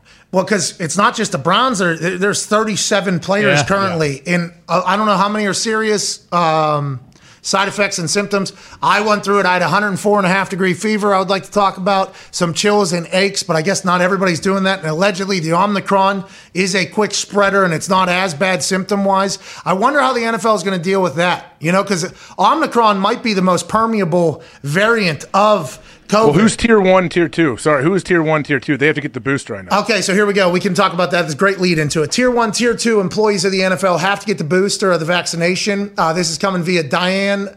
Dianna Russini. Uh, a memo from the NFL is expected to go out tomorrow to inform teams that all tier one and tier two employees are mandated to receive a COVID 19 vaccine booster shot per sources. Okay, so that is anybody that's around the players on a day to day the coaches, the equipment managers, the athletic trainers, the video staff, the chefs, people in the building that have to deal with the players or in close proximity to the players. The players are in a different thing because the NFLPA, the union, has a different set of rules. The tier one, tier two employees of the teams that have to be around the players on a daily basis now have to live by, by their own rules. Okay, so that's obviously all the coaches as well, right? Oh, yeah. And do they have like a deadline where they have to get it? Uh, I assume that tweet right there was the NFL telling all the coaches, Yeah, they'll come into the facility, I guess, and do it. So they won't. Yeah, they got to make it easy for them. hey, just a heads up. I don't know if you haven't seen uh, Dianna Russini's tweet or not, but guess who's back? There's a card outside your office with a lady, and she's gonna give you a shot. So just stick your right shoulder out there, and while you keep your clicker in your left hand, so you don't miss any film. Yeah, we don't want it. We don't want there to be any issues with you watching third and longs. All right, so just just like in jail, how you put your hands out of a goddamn thing to get your food, we will need you to just stand on the door with the door open. You won't even know they're there. Don't even have to talk to them. But if you want to be in this building, you're gonna have to do it, or you get the fuck out of here. I wonder. is the booster going to become mandated for everybody? I assume this is the next mm. round of. It's crazy. Here we go. Here we go. Gump, uh, doesn't Gumpy? He knows usually. Mm-hmm. Yeah, we're not getting into that. What's uh, up? Well, Gump, Gump's been working hard back there. Thank you, Gump. Thank you, Gump. Thank you, Thank Gump. you, Gump. Thank you so much for allowing this group of idiots to be a part of your life. Big thanks to Aaron, Lavonte David, AJ, all the boys for their incredible work and effort. We'll be back tomorrow with a Coach Sup Chuck Wednesday. Chuck was on a bike race last week, so we didn't get to hear about anything going on in his world and his thoughts. Can't wait for that. Plus, Bill Burr in studio on Friday. Let's go. Be a friend, tell a friend. We appreciate the hell out of you. Hashtag end of pod squad. We'll see you manana. Ty, please play some independent music and propel these people into a beautiful Tuesday evening. Cheers.